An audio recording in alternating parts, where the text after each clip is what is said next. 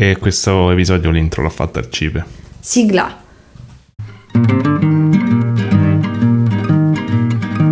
Hai visto ieri mattina sul giornale? Dice che hanno accoppato il sor Pasquale. C'è chi dice che la moglie chi l'alieni o i satanisti. Però in esatto ce lo spiega brivido guatto.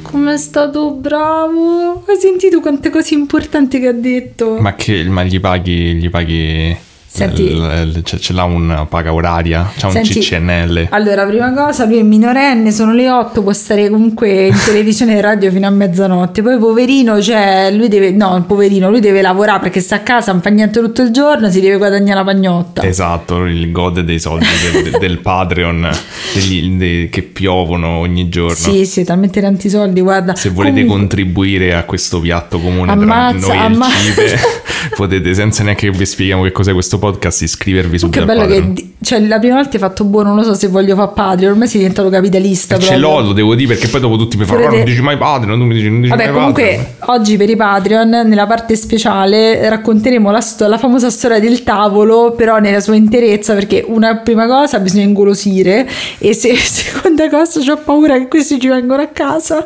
quindi la devo raccontare. sa- sapete, probabilmente avrete intuito chi è il protagonista Oddio, di questa certo storia. questa, questa- questa entità ha molti soldi, quindi magari può permettersi 3 euro di Vabbè, Patreon. però, se, però se poi si permette il Patreon, in un certo senso comunque abbiamo vinto nel perdere. Ma forse sì, dai. E poi sì, dai, cioè comunque almeno hanno pagato per venirci Sì, effettivamente cioè, lì, lì accetto comunque. Bene, benvenuti nel nostro podcast Brivido 4 dove ogni due È il settimane... nostro podcast? È il mio podcast. Cioè, nel senso, è il podcast di tutti quelli che lo sentono, secondo me, non è il nostro. Vabbè, noi siamo qua. L'arte, una volta che l'hai fatta, la rilasci e nel c'è il mondo. nome mio sopra questo podcast. Mm. Non farmi il filosofo, Daniele. Dobbiamo, fa- dobbiamo fare l'intro per una volta, dobbiamo fare bene perché non la facciamo mai. Vai. No, falla tu. No, no, no, no, mo Allora, ci benvenuti tieni su Brivido 4, il podcast dove ogni due settimane. fa- non mi ti interrompe, Daniele. Dove ogni due settimane racconta a Daniele una storia true crime italiana. da- Ah, devo fare pure io il pezzo te certo, facevi te. dobbiamo farla bene. Rifalla da capo. Allora, benvenuti su Brivido Mm. 4, il podcast dove ogni due settimane racconta a Daniele una tru- storia true crime italiana. E io racconto a Giulia una storia Ah. paranormale sempre italiana, ma in questo caso no. Eh no, questa oggi, oggi, oggi Daniele ha deciso che non gliene frega un No, cazzo. io, io rompo tutte le regole, so punk. Bene, comunque anche volevo- Se, anche sì. se dite che non sono abbastanza rocker, Eh, solamente infatti- perché sono vestito come un professore universitario. No, perché dovete, dovete sapere. Vabbè, allora, adesso per le persone che gli interessa solo il true crime e il paranormale iniziano una decina di... perché abbiamo pure le domande da rispondere, dobbiamo fare i cazzi nostri. Eh, una Fate una passe... Oppure se dovete fare la cacca, cioè comunque Ma mi quella la raccomando... potete fare pure mentre sentite, non è Sì, che no, però dico, se- C'è stanno persone che dice che gli dà fastidio tipo sentire che No, io non voglio, io se le, le facce delle persone mentre faccio la cacca non mi inibiscono. Eh, eh, esatto, guarda, per me non c'è problema, potete Potete tranquillamente fare la farla cacca, però se volete andare un attimo di là, mi raccomando, non superiamo i 10 minuti, è molto importante per la salute Eh, del, sì, vostro, quello sì, quello sì. del vostro sedere. Bene, eh, vabbè, comunque dovete sapere che Daniele finalmente ha trovato la, la sua marca Casomai della... diciamo quando è che dovete smettere di fare la cacca se avete cominciato ora. Ah sì, diciamo se potete sme- stringere le chiappe. Praticamente Daniele ha trovato finalmente la marca del suo cuore che lo rende tanto felice che a casa nostra ha detto Ercane, Sì, che è questa marca pure un po' costosa beh sì, dai. di abbigliamento. Come si chiama? Harmon Arm- Blaine. Per- dove che noi ovviamente voi dite ah mazza Daniele ha fatto i sordoni no la compriamo su Vinted la- facciamo pure le offerte a ribasso e quindi Daniele è vestito dalla testa ai piedi di questa marca elegantissimo Ma lì non, non- cioè, non avrei mai pensato di amare una marca, cioè nel senso che questa marca rappresenta Eh, il mio gusto. dà, le Però è vero, è successo. È tu sei, ti sei fidelizzato Sì, fatto. perché forse andando nei mercatini dell'usato, ogni volta che trovo una cosa che mi piace del loro, ho detto Eh, ok, ha comprato, hai comprato cane forever. Fateci sapere se anche voi apprezzate il cane così potete fare le foto dei vostri possedimenti. potete mandare de- de- delle cose se non le usate più. ma insomma siamo proprio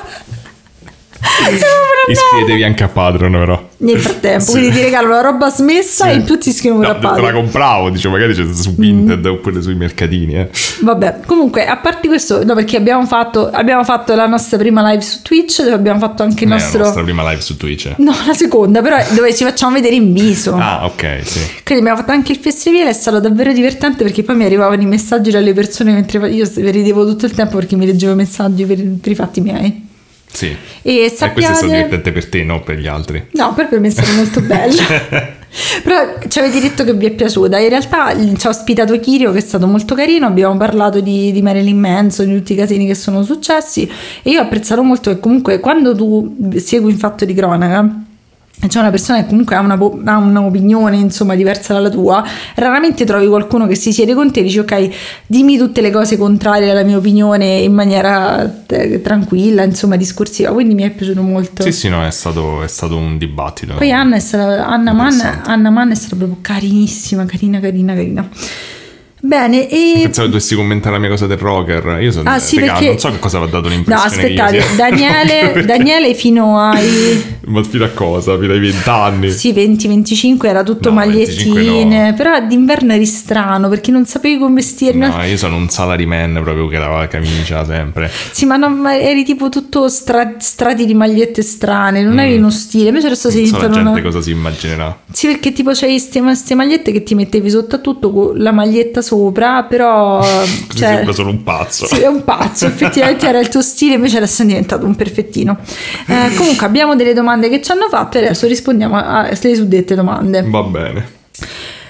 Cosa state guardando? Allora, Nespola con la O che è 1-0, perché è un- una giovane, E come si sicuramente. Ne, Nespo Zerola. Mm. È co- è come Megan, che alcuni in America la chiamano, perché è Megan, colei che è un 3, Metrigan la chiamano per fare ridere, quindi la chiamerò Nesp Zerola. Ok. Eh, ci chiede cosa state guardando ultimamente. Un abbraccio a tutti e quattro. I Soprano. Il soprano. E- soprano e... Abbiamo de- stiamo tentando di vedere il nuovo LOL, ma madonna, fa pietà e misericordia. Eh sì, vabbè, abbiamo visto solo un episodio ma è stato molto Sì. triste. Poi stiamo vedendo Villan Saga ogni tanto quando mangiamo. Ah, stiamo vedendo quell'altro allucinante Stiamo vedendo Wife quell'altro. Là, che Eh, madonna che Giappone, perché così mi esercito col giapponese. Poi ci sono non- stati consigliati di drama da, da una ragazza carinissima, anche uno thailandese, ho detto ma perché no? Sì, abbiamo, abbiamo iniziato a vedere anche quell'altro del Kerry giapponese sempre. Poi ma ci non, scordati. Non- siamo molto costanti con le nostre cose da vedere pre, pre-cena. Sì. Perché di solito abbiamo bisogno di una cosa che non ci distrae troppo. Sì, e per, boh, più Villan Saga non sono ancora convinta che mi piaccia. Mm, ma carino. Te lo vedi, però... Dai, carino. Questi sono i gatti che si menano, ma è normale. Sì, dopo Senti- che ah, si stanno sono menando stati salariati. Si stanno menando qua. Le stampelle. No, col controller del Nintendo, senti le botte. Ah, sì, è vero, del Super. Nintendo. Poi, eh, laggiù di Flora ci A volte, chiede... scusate, e quando si menano, una cosa che mi fa ridere è che si menano e sbattono contro il, il dispenser dei croccantini, gli escono i croccantini, quindi smettono Sono immedia- felici. immediatamente di menarsi e mangiano. Vedi, se tutti ci invitassimo l'uno a pranzo e quell'altro non ci sarebbero più dei conflitti Aggiungi un mondo. post al tavola. Al tavolo. Al tavolo, bene. Ehm, l- laggiù di Flora ci chiede cosa apprezzate di più l'uno dell'altra e cosa gli invidiate. Oh, Poi così, Daniele è Zundere, quindi non lo dirà mai. Niente. Niente. No, apprezzo un sacco di cose di Giulia. Apprezzo comunque sia il suo talento. No. Apprezzo il, apprezzo il fatto che si ricorda tantissime parole di tutto in tutte le lingue. e apprezzo molto il fatto che eh, è una persona estremamente modesta e Mm. che Vergogna. Oh, ma hai detto te di, fatti, di, di- di dirti i complimenti. Eh, È una persona estremamente modesta, secondo me, che mh, anzi le persone tendono a sottovalutare e in Mm. realtà invece ha tantissime risorse, è una persona estremamente intelligente Ah. e competente. Va bene, così Grazie. basta. E cosa mi invidi? Le tette.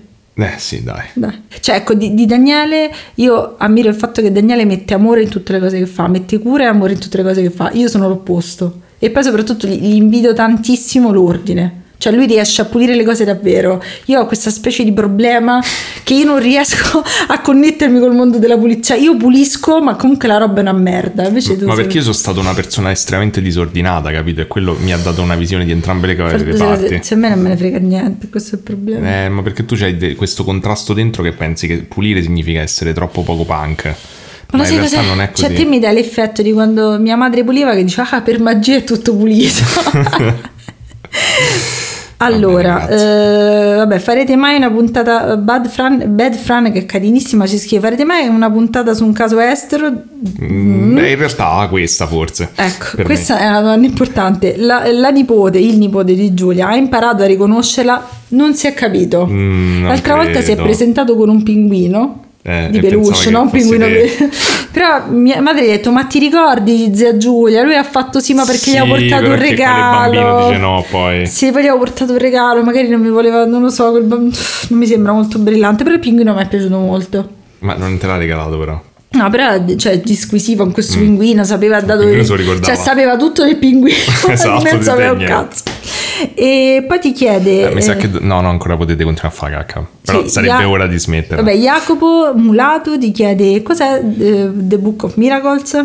Di cui hai sbagliato il titolo.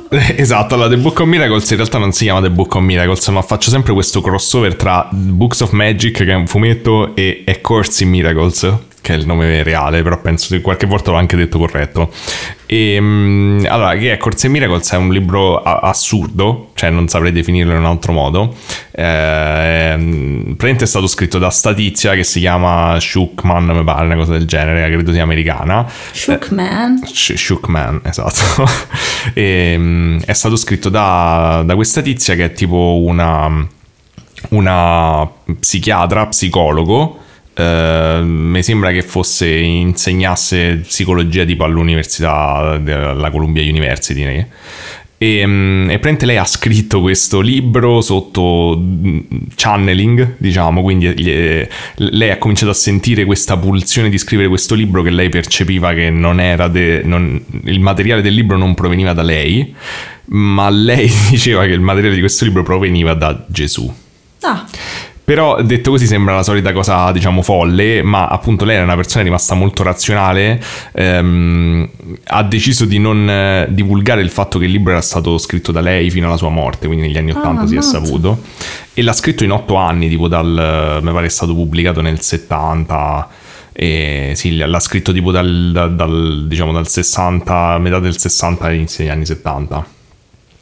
E il contenuto è folle, cioè nel senso è un, sono 1300 pagine tu che hai io non ho- iniziato a leggerlo. sì, io l'ho, l'ho sen- cioè, l'ho- ho sentito l'audiolibro, ho letto dei pezzi, però non sono mai riuscito neanche a arrivare a metà.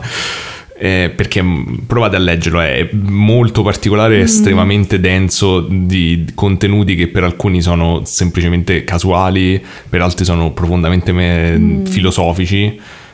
Io lo considero molto molto filosofico come libro, molti dei concetti che, c'ho, mh, che, che ho letto nel libro mi sono rimasti impressi e secondo me ha influenzato tanto della filosofia pure New Age se vogliamo, oppure delle interpretazioni metafisiche moderne su alcune cose. Perché ci faranno un episodio? Lo chiamano il libro. Eh sì, mo ormai famo come ci pare, cioè, Ma mo ormai tu episodio... ormai hai deciso che come ti pare, quindi facciamo così. Eh, comunque è un libro sicuramente eh, controverso, inutile dirlo, ma estremamente interessante.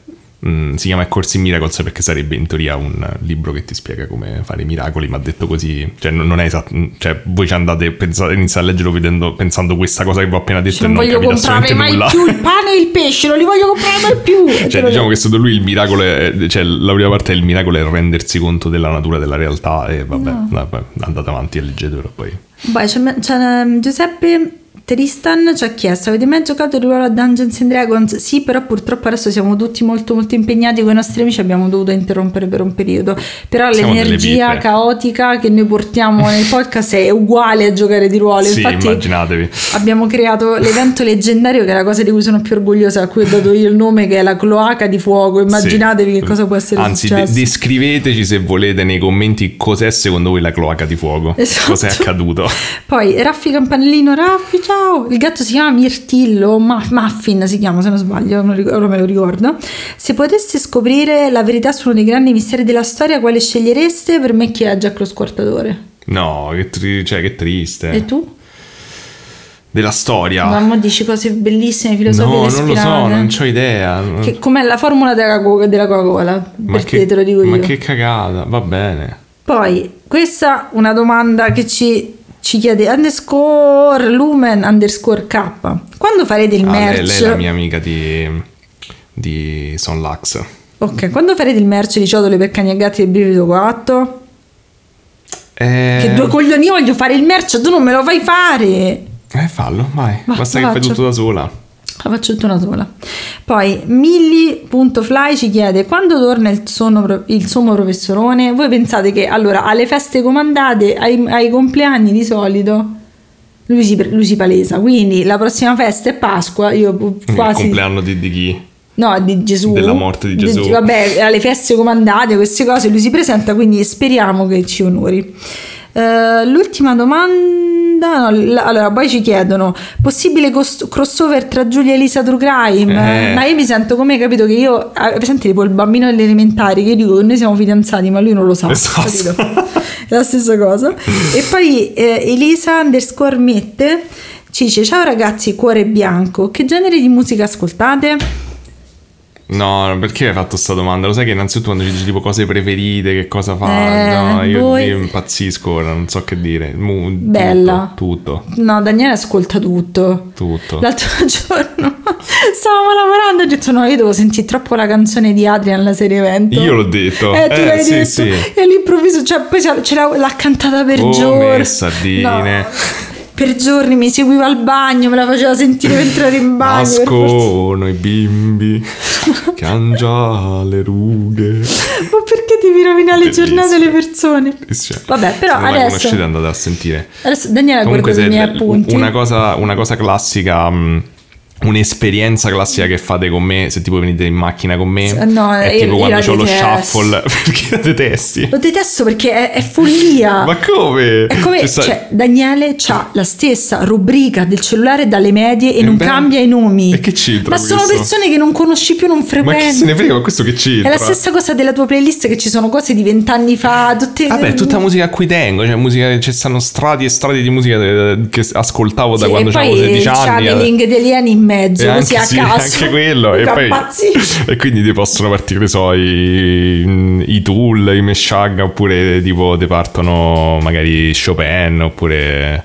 oppure ogni eh. tanto roba non so tipo che, che altro può essere un gruppo conosciuto I Nickelback. i, i Block Party Sì, è, è tutto molto strano. sì, sì.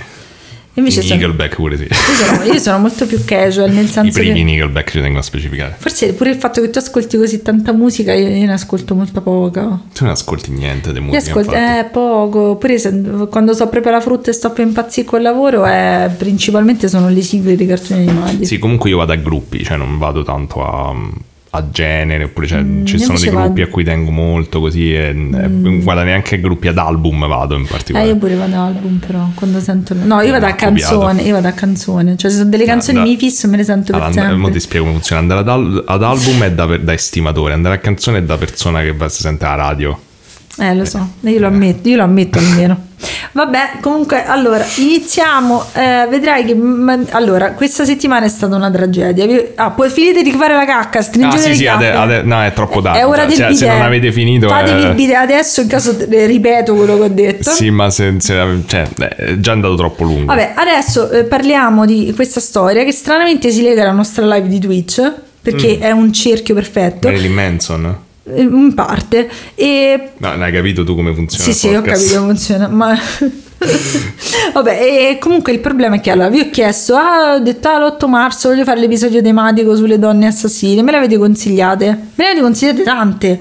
Ho fatto appunti finiti, pronti, ho detto alle 3 di oggi pomeriggio, ho fatto no, sono pronta a fare il podcast, però non mi sembrava il tema giusto. Quindi ho- lo- mi tengo quegli appunti per un altro giorno di uno dei casi mi avete consigliato ho deciso di fare tutt'altro perché mi è uscito nei consigli di YouTube e eh, potete immaginare appunto questa è la mia energia caotica, cioè io cambierei ogni due minuti. E quindi ho deciso di fare il caso del- dell'assassinio di Suor Maria Laura Mainetti. Lo sapevo.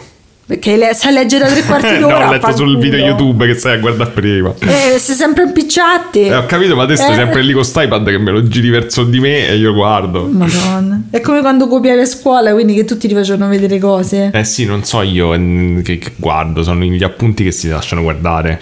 Vabbè, allora iniziamo di questa storia. Eh, Le mie fonti sono Wikipedia, un documentario di History, eh, di Lei Magazine, Il Giorno, eh, non c'è le, le stronzate di Pulcinella, purtroppo sicuramente c'è un articolo a riguardo, però... Ah, ma lo sai che ieri stavamo a guardare una, cosa con Andrea su. mh, Scusate, cose, facciamo un attimo BFF i- forever. rivolgibili, esatto. Stavo a guardare una cosa con Andrea, Eh. è uscito le, cazz- le stronzate di Pulcinella e mi ha detto, oh, ma che è sto sito? Eh, il "Ma sito migliore d'Italia, sito?" c'è la Treccani e, E questo poi c'è che poi non- di continua a non sentirsi il podcast. Eh, E mm, forse salta la parte mia perché vuole bene solo a te, ci sta. Io l'accetto No, questa no, cosa. non credo, no. Vabbè, e poi mh, Pandora, Pandora Box su YouTube, che è una, una ragazza che tratta true crime che secondo me dovrebbe avere più risalto, perché almeno Ma dalle- quella che dici sempre che dovrebbe avere più risalto oppure cambi? No, è sal- un'altra. Ah, quindi ok, sei, Perché, cioè, adesso... sei un po' volubile questi No, endorsement. Eh sì, vabbè, mi, mi è piaci- mi è piaciuta molto perché l'ho trovata molto personale come approccio,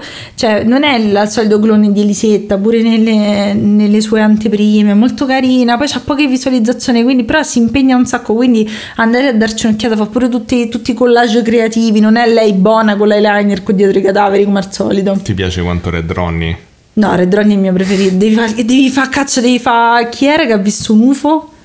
Massimo Boldi. Massimo Boldi. E comunque andate a darle amore. Quindi eh, la, la storia si ambienta a Chiavenna, che è tra Sondrio e la Svizzera. Ravenna sembra inventato, scusate se si vede, però sembra Ravenna e un'altra cosa. Dicono che è bellissima, cioè che è una meta turistica bellissima, perché Ok. partono un sacco di sentieri, è bellissima. Se sei nella zona probabilmente sbaglierò a pronunciare qualsiasi cosa e non avrò presente la topografia della vostra città, ma chi se ne frega. Eh, no, chi se ne frega, nel senso io sono un ignorante, ab- abbiate pazienza. Il 7 giugno del 2000 alle 7.30 del Tipo mattino... Milogna, Milogna, lo tipo Milano e Bologna. Romagna, Roma e Roma- Bologna. Roma- Romagna, è vero. Vabbè, e a parte i momenti di, di- di intuizione letteraria di Daniele, e il- se è il 7 giugno del 2000, sono le 7.30 del mattino e c'è questo vecchietto che si va a fare i cazzi suoi. Eh, arriva, fa una bella passeggiata e arriva lungo questo sentiero che poi porta, porta a un parco che si chiama il Parco delle Marmitte dei Giganti. No, non è vero. Ti giuro. No, no. Spero di aver, non so se ho letto No, male. dai, ci- ci cerca, parco, supercazzola. cerca parco marmitte dei giganti. Mi fa troppo ridere che mi immagino le- tutte le marmitte nelle mode dei giganti. Esiste, vedi? Ma che È è? bellissimo il parco delle marmitte dei giganti. Ci sarà un motivo super poetico perché si chiama il, il parco delle marmitte dei giganti, sicuramente. Oh, è quella che ti devo dire. Ah, però effettivamente marmitte significa anche tipo recipiente da cucina di una pentola, una grossa pentola. Ah, quindi, quindi, sono tipo... le pentole Ah, enormi vero, dei è vero, giganti. marmitta vuol dire pure quello. Vabbè, insomma, sti cazzi di cosa si vuol dire, però c'è questo parco. Quindi lui sta a fare tutti i cazzi suoi e purtroppo eh, davanti all'entrata di questo parco eh, vede un cadavere. È, è la suora, è suor Laura, che purtroppo è stata assassinata. Quindi in questo piccolo centro, che comunque è molto eh, piccolo, bene- ci sono persone appunto benestanti, una comunità comunque abbastanza chiusa, la comunità viene totalmente sconvolta da questo omicidio. Ma eh, chi è Suor Laura? Suor Laura è un personaggio comunque molto molto amato nella comunità. Il suo vero nome era Teresina, era una donna che è nata nel 39 eh, ed era la madre superiore di un istituto della città. Eh, amava molto insegnare e lei lavorava in un convitto dove appunto aveva un, un- un occhio di riguardo per i giovani e per questo era molto molto apprezzata. Lei era l'ultima di dieci figli, perde la madre quando era molto giovane e va a studiare a Roma per ottenere il, diplo- il diploma magistrale. A soli 19 anni prende i voti nelle figlie della Croce di Sant'Andrea, Ah, che era... nello studio prende i voti. Non so che dite, dai. Ma pensavo che avevi appena detto che aveva preso il diploma. Prego, dai, andiamo avanti.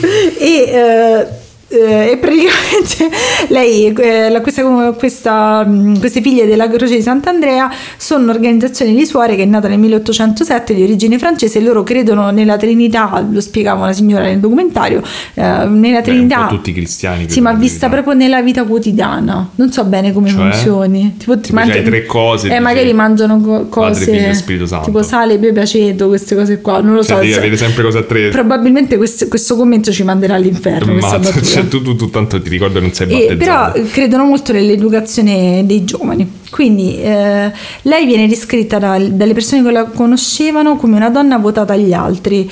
Eh, aiutava in particolar modo i giovani e anche dei giovani che avevano problemi di droga che purtroppo nella cittadina non mancavano. Infatti la strada, lo- il, il sentiero dove lei è stata trovata era un sentiero che comunque era eh, frequentato dai giovani che usavano sostanze stupefacenti. Quindi, ehm, che, che cosa è successo a Suor Laura? Andiamola a vedere. Eh, viene fatta l'autopsia e purtroppo il corpo ha ricevuto tantissime coltellate, in particolar modo ci si concentra sul volto e la parte superiore del corpo, che sappiamo comunque da tutti i milioni di persone morte che, che abbiamo approfondito, che comunque è, Una vo- cosa passionale. è una cosa appunto di rabbia per Mm. voler sfigurare, umiliare una persona. Eh, inizialmente gli inquirenti dicono ok, però è strano perché stai leggendo gli appunti miei? No, no, sto riflettendo sulle tue Perché parole. di lì, eh, nella- vicino a questa zona, non troppo lontano, era già stato ucciso Don Renzo Beretta nel 99, Mm. che era stato accoltellato da un, da un uomo di origine marocchina. eh, gli erano stati rubati i soldi, però la coltellata gliene avevano data una sola. Diciamo Mm. che il modus, cioè, ok, eh, se dobbiamo stare lì a dire ok, quello è stato accoltellato, allora sono uguali. Sì, questo non, non non è- c'era. non basta. Esatto. Però perché Eh, dicono un prede? Sì, dicono magari, cioè pensavano Uno che- inizialmente eh. che stessero attaccando proprio Gli uomini e le donne di fede. le- gli uomini e le donne di fede, sì, però eh, non sembra essere così, perché comunque erano un attimo persi, perché è una comunità così piccola, chi, chi può essere stato? E lei comunque Mm. era amatissima e oltretutto in queste piccole comunità spesso la chiesa è proprio un, un centro importante, quindi ha fatto molto Mm, mm, mm. scalpore questa cosa. Eh, si inizia a cercare di ricostruire la notte prima, perché ovviamente lei non è morta la mattina presto, ma il corpo è stato lasciato lì per molte ore. La donna stranamente era uscita la sera del 6 giugno molto tardi la sera. Infatti era uscita alle 10, per lei era strano perché di solito usciva o in gruppo con altre suore oppure raramente usciva da sola ma per piccoli tragitti insomma. Eh, lei mh, era uscita tardi la sera dopo aver ricevuto una telefonata alle 10 di sera da una ragazza.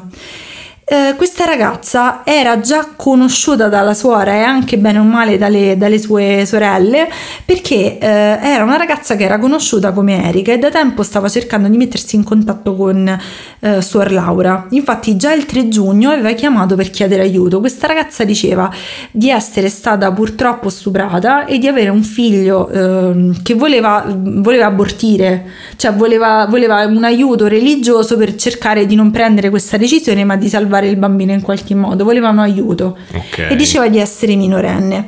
Quindi Cioè, la... diceva sarà stata minorenne. Diceva di essere minorenne. Ah. Vediamo, vediamo un po', poi non facciamo spoiler. Però, ehm, quindi davanti a questa situazione così estrema, subito la, suor Laura ha preso eh, il 3 giugno appuntamento con la ragazza, però ha anche chiamato una sua conoscente che faceva parte di un'associazione pro vita, Mm. quindi di quelli che non vogliono far abortire Sì. le persone.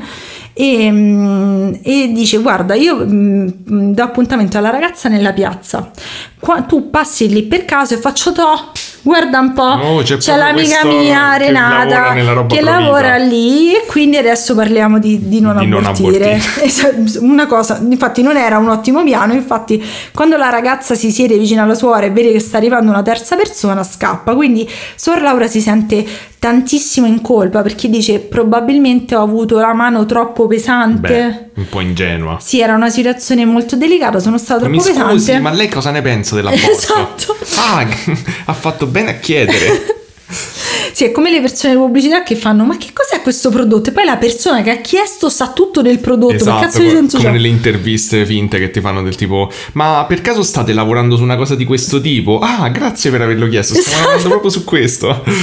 Quindi la, la suora si sente molto in colpa e dice guardate se chiama questa ragazza Erika per favore fatemelo sapere subito perché è una situazione molto pericolosa e la voglio assolutamente aiutare anche per quello che ci hanno detto gli altri ha molto senso comunque era una persona che eh, le fa davvero tanto onore il fatto che cercasse di aiutare tanto la sua comunità infatti le sue sorelle dicevano che lei più di, di essere innamorata di, di Gesù di tutta questa situazione era innamorata di, di vedere Gesù nelle altre persone quindi di cercare di aiutare le persone a essere felici quindi questo è una cosa che le fa onore. Quindi, che cosa succede a questo punto? Eh, la ragazza chiama il 6 verso le 8 di sera e chiede alla suora di vedersi verso le 10 e si danno appuntamento nella, nella piazza principale. Principale della città. Eh, però che cosa fa? Suor Laura chiede al parroco eh, della città di andare a fare una sorta di sopralluogo, quindi lui fa un attimo il Don Matteo della situazione, prende la bici, fa un giro nelle zone, secondo me è un po' inutile questa cosa, e dice guarda non ci sono persone sospette, ho solo visto una ragazza di spalle che probabilmente è la ragazza che ti sta aspettando, Eh, che sta al telefono. serviva fa cosa? Non lo so perché lei si sentiva più tranquilla, se, ma poteva farsi accompagnare, eh no, non si poteva far accompagnare perché sennò questa scappava. Eh, sì, ho capito, ma più tranquilla, cioè perché ci avere dei sospetti? Ha, fatto, ha aiutato No, magari sai, persone. essendo una persona che non è abituata a uscire a, quell'ora e comunque Mm. c'aveva pure una sessantina d'anni, magari c'aveva un po' quell'ansietta di dire "Mm, chissà che si nasconde nell'ombra. Ho capito e mandi il prete a Con la bici, vabbè, immagino la musica di Don Matteo. Però, insomma, lei si, si è sentita più tranquilla. Lui dice: Guarda, c'è questa ragazza di spalle che sta spippolando col cellulare, che però è il cellulare del 2000, quindi era un citofono. E quindi la suora alle 22.15 Stava a giocare a esce. Bantumi probabilmente. Sicuramente, oppure Snake, quello bello. Quello prima del 33, no, il 33-10, quello prima, 32-10. 32.10 e quindi la suora esce alle 22.15 ed è l'ultima volta che viene vista. Nel frattempo comunque in questo caso non si può dire niente perché la polizia lavora estremamente bene e l'indagine di, mh, per, questo, per, per questo omicidio viene chiamato indagine raggio di luce perché la città è davvero nel panico per quello che è successo. Quindi vogliono cercare di, tramite questa indagine di portare un po' di speranza. Beh, ci stiamo... I nomi delle indagini... cioè, nel senso, sembra tipo che erano anni che aspettavi di poter dare il nome all'indagine Sì, e ti sei anche- lasciato an- beh, anch'io vorrei tantissimo dare nome all'indagine. Indagine C.CIPE. Eh, Vabbè, C1 P3 esatto, come il nome de- de- del robot C di Star Wars. Esatto, vabbè comunque a parte, a parte queste cose estremamente importanti, eh, a questo punto dicono sentite, però dobbiamo cercare questa ragazza perché o è colpevole lei o sa chi è stato o comunque ha visto qualcosa. Quindi iniziano a cercare delle minorenni incinte negli ospedali, però diciamo che non, s- non sai, cioè forse sì, se, se portava avanti l'aborto poteva aver senso di cercarla, però magari forse pure nelle case famiglie, però iniziano a cercare questa ragazza e eh, però comunque sia la suora che il Don Matteo mancato l'hanno vista di sfuggita, ma Ah, comunque sì. l'hanno vista. Ci sono delle persone, pure l'amica sua l'aveva intravista questa Erika e quindi decidono di fare un identikit che mh, io ho detto ammazza quanto è brutto questo identikit, è bruttissimo, tipo Era tutta un po' anime, tutta gonfia, strana, però ho visto su uno dei giornali che ho consultato che eh, questa caricatura era fatta brutta apposta per cercare di, fare, di avere una reazione nella ragazza. Mm. A me sembra un po' uno Sì, a stretch. me mi sembra veramente una cazzata. È come quando mi viene male una cosa e faccio no, ma è una cosa artistica, c'è la mia licenza personale, dite sempre cazzate. E ehm, eh, quindi vedono, cercano un po' delle ragazze simili perché aveva i capelli molto corti, aveva un viso particolare e trovano una ragazza simile, ma purtroppo questa aveva una Ma scusa, alibi. che cazzo, cioè un identikit serve alle altre persone per Eh, identificarla. non l'ho capita Se fai un identikit che non c'entra niente solamente per triggerarla, gli altri non la identificano. Boh, a me non, non mi sembra molto logica, però sono io, magari uno che fa i identikit e dice guarda è una cosa che si fa... Sì, tipici sempre. Beh, pensa, magari il mostro di Firenze era così che si risolveva, lo facevi molto più brutto Eh. di quant'era, boom, avevi Magari risolto l'hanno fatto molto caso. più brutto, in realtà era Con tipo quegli perfetto. occhi manga. Eh, Era tipo un, adone. Vabbè, magari lo potrebbero riusare in futuro questa tecnica. Magari anche già con lo squartatore, se lo facevi più brutto, uscivano fuori Sì, subito. Fa, ma che è sto, sto ritratto? Ma guarda quanto... Però dei Soprano c'era sta cosa, ti con ricordi? coso. Basta, noi parliamo solo di Soprano, siamo, siamo davvero noiosi. Vabbè, che cosa succede? Dicono, ok, non riusciamo a trovarla con questo grandissimo piano dell'identikit, non la troviamo negli ospedali, attacchiamoci al cellulare. Perché lei stava usando il cellulare, stava facendo delle telefonate quando è stata vista, quindi hanno detto va bene, eh, cerchiamo di fare un, un- di incrociare insomma Cosa, le celle del le celle e poi all'epoca Si faceva pure all'epoca. eh sì perché poi all'epoca era un po' più facile perché c'erano meno cellulari Eh, ma c'erano pure meno celle, quindi la eh, triangolazione però si faceva. vedremo che cosa, che cosa succede. Ci sono però dei nuovi elementi sulla scena, infatti poco lontano dal luogo del delitto viene trovato una scritta, una specie di incisione con una stella a 5 punte con scritto una roba tipo vi ammazziamo e un 666. Sempre molto generico. A parte che penso che le, trovi ovunque queste cose, tutti ci abbiamo questa fase. Sì. Io non so se facevo 666 queste cose qui, però ce l'hai questa fase Ma poi crepuscolare. se, se, se è forse la cosa più generica che puoi fare. Sì, ma poi cioè, tutti la dicono come una cosa. Cioè, io non credo che sia così eh, satanica il 666. No, no, cioè il numero della, della bestia nella- nell'Apocalisse. Eh, però. Non boh. è- cioè, ci- puoi fare cose più sataniche, suppongo. ok. Tra se ti impegni. Sì, tra l'altro il pentacolo com'era? Dritto? Eh, non lo so, mi sembra di sì, Eh, però. dritto non è satanico. Eh. Vabbè, comunque eh, decidono di usare i ripetitori, li incrociano con i tabulati. Sto dicendo nomi tecnici a caso per far sembrare che capisco quello che sto dicendo, però magari voi siete esperti di cellulari e queste cose le sapete. Gli esperti di cellulari Eh sì, ma sicuramente questo. c'è sempre un esperto di qualcosa. Voi adesso, quando dico le cose, voi pensate le cose giuste. E il 28 giugno del 2000 fermano finalmente qualcuno. Il colpevole non è una persona, non qualcuno, è qualcuno che c'entra oppure qualcuno che c'entra, però non ti può- Daniele, io ti devo creare scusa, un attimo scusa. di suspense, porca miseria. Quindi non fermano Ci sono degli esperti di suspense, ti criticano Esatto, loro vi fatto. criticano, sicuramente ci sono. Sì, perché poi è assurdo che ogni cosa che diciamo c'è una persona che la sa fare, tipo c'è eh, il montatore di que- quei famosi youtuber, c'è una persona che lavora in televisione. ogni volta che sempre- insultiamo qualcuno esce sempre fuori, però siete tutti così simpatici che non, che non ci dite Ah, e, e poi oltretutto andate sul gruppo di Telegram, c'è il fan club di Brivido 4 che non è gestito da noi perché tutte le persone che ci sono andate ci hanno detto le cose meravigliose che sono trovati super bene. Quindi se volete una comunità di persone carine e amanti del podcast eh, vi fanno entrare. Adesso dateci i soldi per avere Maledetti, il nostro nome, il nostro logo, pagateci. Bene, quindi stavamo dicendo, fermano non la famosa Erika, ma fermano tre adolescenti. Mm. Sono tre adolescenti che vanno dai 16 ai 17 anni, si chiamano Ambra, Veronica e Milena e sono loro i colpevoli dell'omicidio. Ok. Questo era suspense che volevo creare. No, no, non è Sei fatto grande suspense perché Erika in teoria era un adolescente e poteva benissimo aver cambiato Sì, ho nome. capito, sei stupido. Poteva benissimo essere una di quelle. Vabbè, andiamo avanti, io non lo so, non vengo mai apprezzata. Comunque, sono delle, delle ragazze. eh, loro Come si- Erika. Io me ne vado, eh. Madonna mia, adesso quando la parte Una di tua- queste era rimasta incinta. No, Mm. Daniele, mi sta a far arrabbiare.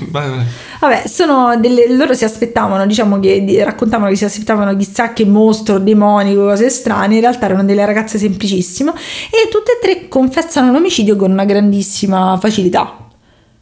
Questo mi ha sorpreso. Gli dicono, scusate, ma perché l'avete fatto? Eh. Loro hanno risposto, ci annoiavamo. Non, non le so dire perché l'ho fatto. E tipo escono i titoli. Eh? Esatto, escono tipo, eh, sui giornali, ma che cazzo state a dire? Dicono, Mm. ma scusate, cioè, comunque inventarsi una persona finta, attirare la suora, eh, Cioè, programmarlo per... Cioè, poi ci avete provato una volta, è andato Il male, ci avete provato una preso, seconda, eh. adesso vedremo. Eh, e... Ah, non avevo capito che la prima volta quando era scappata era perché era un altro tentativo. Sì, amore. Sei un po' tardo, eh. Non- sicuramente non ammiro la tua Esatto, questa è una delle cose che ammira. Vabbè, comunque, che cosa succede? Eh, eh, siamo eh, ok, loro confessano, fanno tutti i cazzi loro e gli dicono: Ok, ma che cazzo avete fatto? Non ci crediamo che voi avete detto un pomeriggio, sai, mi annoio, dico vado a uccidere una suora. Che poi ne siamo anche abbastanza vicino a un posto dove è ricco di suore che potremmo uccidere. Eh, Io non lo direi in diretta e comunque sia sì, siamo Però pieni se, di se commenti. stronze non fanno una differenziata. Ma ha insultato delle suore. Scusa, devi fare la differenziata. Poi ti lamenti che dici che vai all'inferno. No, ci sono pure le suore simpatiche, però quelle antipatiche non fanno la differenziata. Eh, ma perché Gesù si prenderà cura Perché noi, abbiamo, noi siamo tra due caserme di suore, come si chiama? Da, vengono- conventi. due con- no, le case dove vivono, non so conventi. Ma sì, è un convento. È un convento. Ma sì. Vabbè, noi abbiamo due conventi di suore vicino casa. Uno convento sono brave l'altro non riciclano. Ma non lo sai le altre se sono brave. No, no, le altre l'ho sempre incontrate, facevano le cose fatte bene. Ma che ne sai che cosa fare? Sono le, tipo le pallottine, una cosa strana, Sì, quelle sì, brave. Io, io mi fermerei qua se fossi in Fermiamoci, andiamo avanti. Quindi dicono che cosa succede. Praticamente eh, Veronica, che è la persona di cui hanno fatto l'identikit, che diciamo che se possiamo vedere una persona estremamente motivata all'omicidio in questo gruppo di tre simpatiche amiche, ehm, è eh, questa Veronica. E eh, quindi che cosa fanno? Eh, si Veronica si vede in piazza con la suora, gli dice guarda eh, suor Laura io ho la macchina qui vicino eh, che è piena dei miei effetti personali così mh, vengo al convitto tuo, mi aiuti, mi dai una mano e questo bambino lo tengo. Perché negli appunti prima è scritto Erika con la K e poi l'hai scritto con la C? Non lo so, volevo, volevo essere simpatichella. Tu devi ascoltarmi. Sto ascoltando, Che ho anno notato era? questa incongruenza nel 2000. Mm, che anno tondo, se non te lo ricordavi. Perché l'hai detto prima te. Quindi la suora dice ok ve- vengo un attimo e perché infatti la- la- mh, se l'appuntamento era nella piazza perché poi lei è stata trovata vicino Mm, al parco eh. delle marmitte lei eh, è stata attirata con questa cosa che c'era questa macchina dove la ragazza Ah. messo però comunque era pure minorenne come c'era arrivata con la macchina Eh, questo è un altro sì. discorso quindi eh, si avvicinano le, le due amiche all'improvviso alla suora e tirano fuori dei sanpietrini con cui colpiscono la Ma suora alla testa loro avevano capito eh, che è facilissimo ammazzare qualcuno, cioè che era una cazzata, quindi loro hanno dato un, san- detto basta che tiro un sasso. hanno dato un San Pietrino in testa alla suora che ha detto aia. Eh, sì. Cioè, non è che muore, cioè No. ti faccio, ti do un San Pietrino in testa e muori.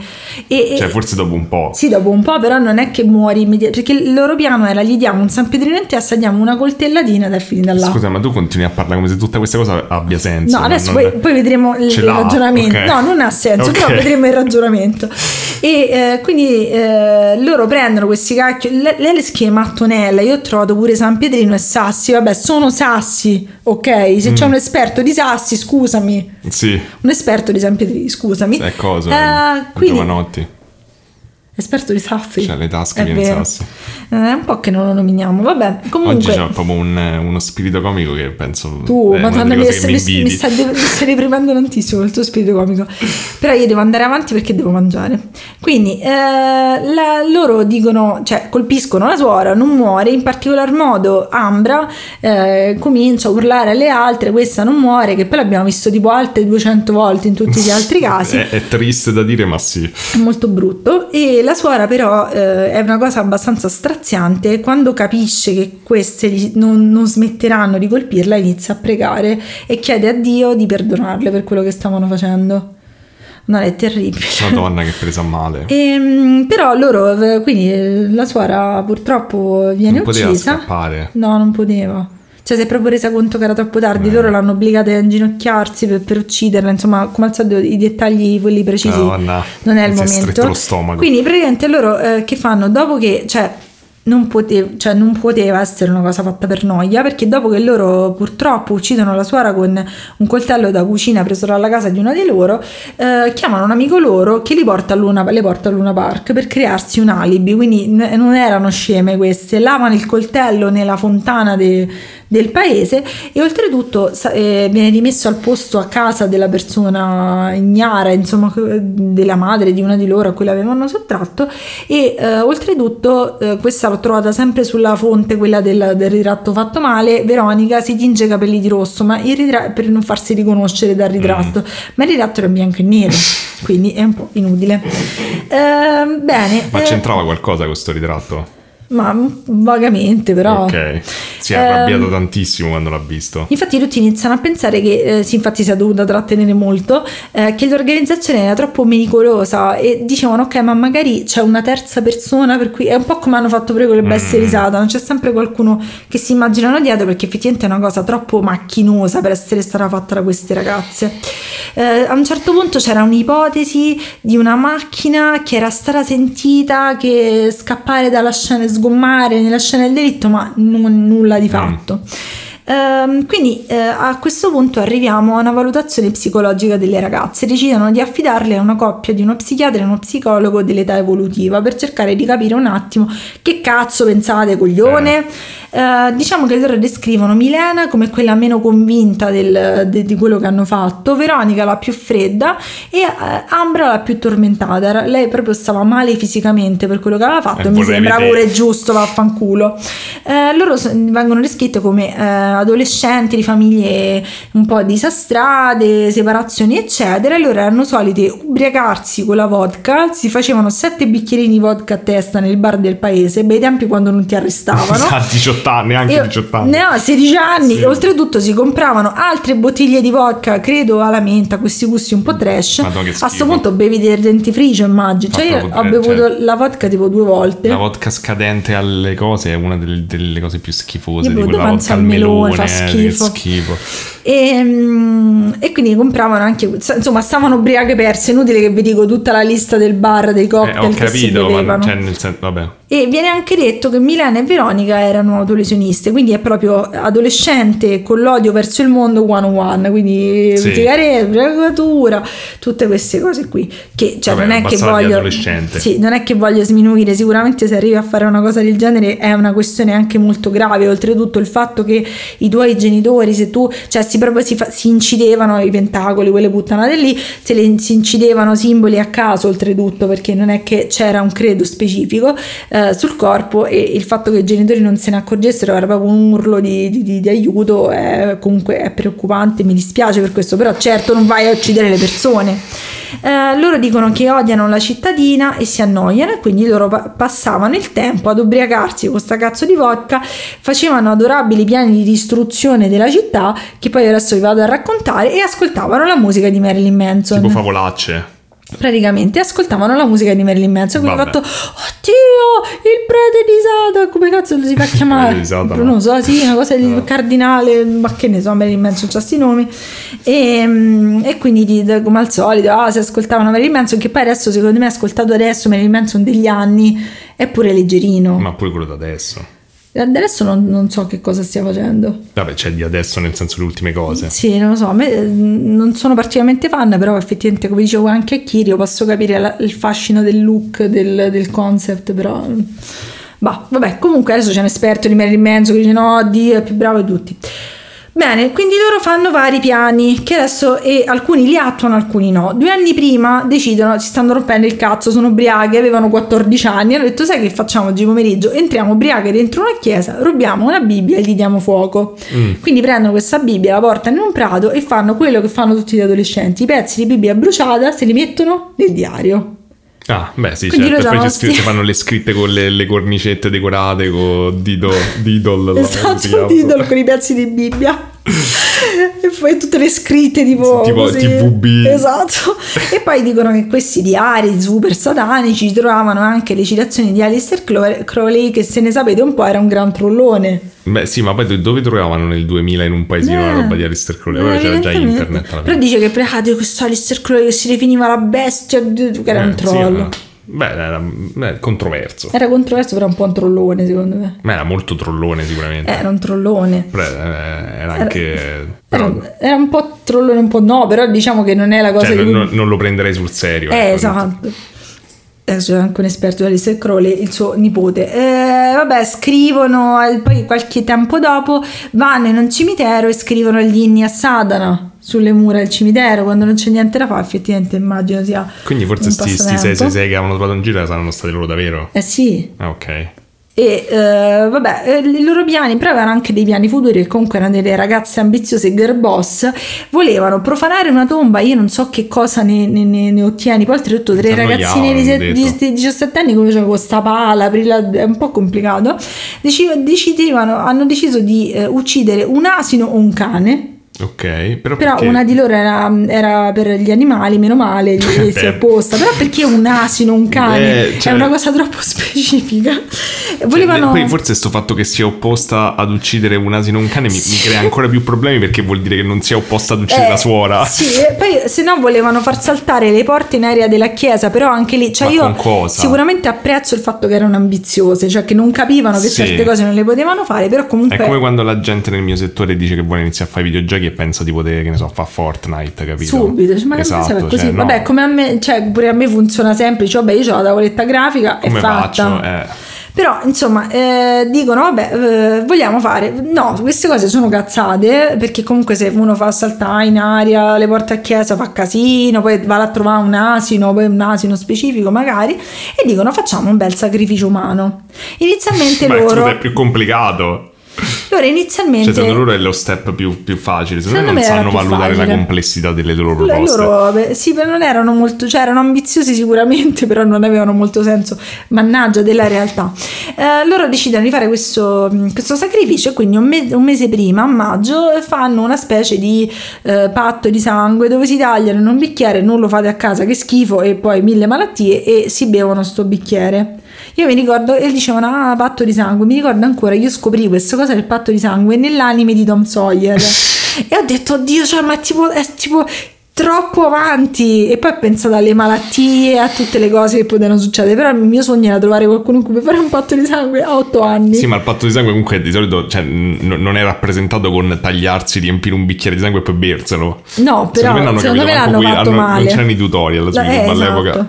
Voglio fare un bel tutorial su come Oggi fare cerchi come fare patto di sangue. Quindi decidono, eh, volevano uccidere inizialmente, ecco, bra- qui sono stati, hanno ridimensionato un po' la cosa, volevano uccidere il parroco, quello Don Matteo praticamente, soltanto che eh, era troppo grande e imponente, ho detto ridimensioniamo. Loro, io ho trovato questa cosa, ma non, non ne sono sicurissima, loro dicono che un'amica loro aveva fatto un grande scherzone a una suora e si era finta incinta.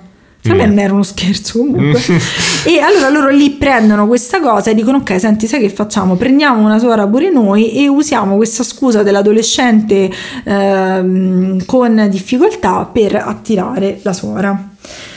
Quindi loro Scusa, ma in dicono: tutto questo perché hai fatto la suspense sul fatto che si diceva essere minorenne? Erano tutte minorenni. Sì, però se non era lei, cioè Eh, non eh, era, beh, però- avevano inventato una persona. Sì, però quella cosa era vera. Vabbè, Daniele, che la Ma- vita è fatta così. Madonna mia, sempre a fare i, i pizzetti contro i Io pizzetti. stavo aspettando questo grande colpo di scena che non Vabbè, c'era. ora ci, no, Quegli scusa, ma tutte, di colpi di scena cioè questi qua che, che- che fa, si scontrano per il Manson, se bevono una vodka e Vabbè, vogliono que- ammazzare quelli gli asini. quelli ok, però non te il- frega un cazzo degli asini. Sei specista, non te frega un cazzo degli asini. No, gli asini sono tanto carini. sono bellissimi gli asini. Allora, no, mi sono son offesa, non pensavo di stare con una persona che odia gli asini. Stai facendo lo strumen argument accusandomi di cose che non c'entrano nulla per coprire, no, per coprire le tue lacune. Vabbè, poi hanno detto a un certo punto, comunque notate che loro sta suora la volevano ammazzare il 6 giugno del 2000, in realtà no regà, ci hanno provato pure il 3, non è che c'era 6... Perché 6 giugno del Dicevano, 2000? ah, perché il 6, 2000 è il 6, giubileo, manca un 6 eh, esatto, magari se erano in 6... Era il 2006. Secondo me non, non torna tanto, però vabbè. Perché poi infatti, cioè, quando uno fa ste cazzate così, uno deve dare significati a tutti i numeri. No, magari stavano Era pure là. il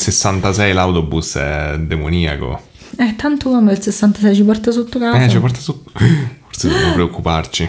Bene. Ehm, vabbè, allora, eh, che, cosa, che cosa succede? Eh, lo so. Le definiscono pure loro come delle sataniste acide, quindi si, si drogano, bevono e poi fanno quelle, quelle Ma non si cazzatine. drogano però, si bevono solo. Beh, vabbè, si drogano, bevono, una delle cose, puoi scegliere, importunano gli asini e eh, gli chiedono scusatemi, ma voi credete davvero in Satana? Fanno no, noi crediamo in Satana perché è tanto di moda. Effettivamente in quegli Mm, anni era estremamente eh, di oneste. moda. Sì, questo lo- devo dire sì. Ehm, a un certo punto Milena, che è quella che vi dicevo che era meno convinta, non voleva, quando si trova davanti alla suora dice senti sai che facciamo, se ne andiamo a casa. E magari l'avessero fatto, però Eh. a un certo punto lei si ri- la suora gli dice belle, quando arrivano anche le ragazze iniziano a tirarli a, a Quindi cercare di esatto dice ammazza che belle amiche che c'hai. E lei loro avevano questa specie di patto tra di loro che poi noi non sappiamo tanto della psicologia del loro rapporto perché ovviamente sono minorenni quindi non è che hanno detto sap- cioè loro hanno parlato molto poco Mm. insomma però sappiamo che c'era questa specie di legame morboso tra di loro questa specie di patto sangue trash spero che si siano lavati i denti dopo essersi bevuti il sangue a vicenda e quindi purtroppo ehm, portano avanti questo sacrificio Cioè, quindi non ho capito il fatto che la, cioè, che la suora abbia insultato le altre sì, amiche. le altre le- amiche le- l'ha triggerata ed è, infatti non era previsto nel loro piano tutta questa violenza e questo accanimento. Eh, scusa, ma non, cioè, la comunque uccidere. Eh sì, ma loro pensavano che era boom e finiva questa Mm. cosa. Vabbè, Quindi- l'accanimento è stato purtroppo solo un, Esatto, un cioè, effetto collaterale. esatto. de- Eh, il 5 gennaio del 2001 il Tribunale di, Mil- di Milano ha chiesto un rinvio a giudizio perché volevano rivalutare un attimo le personalità e i disturbi mentali delle ragazze.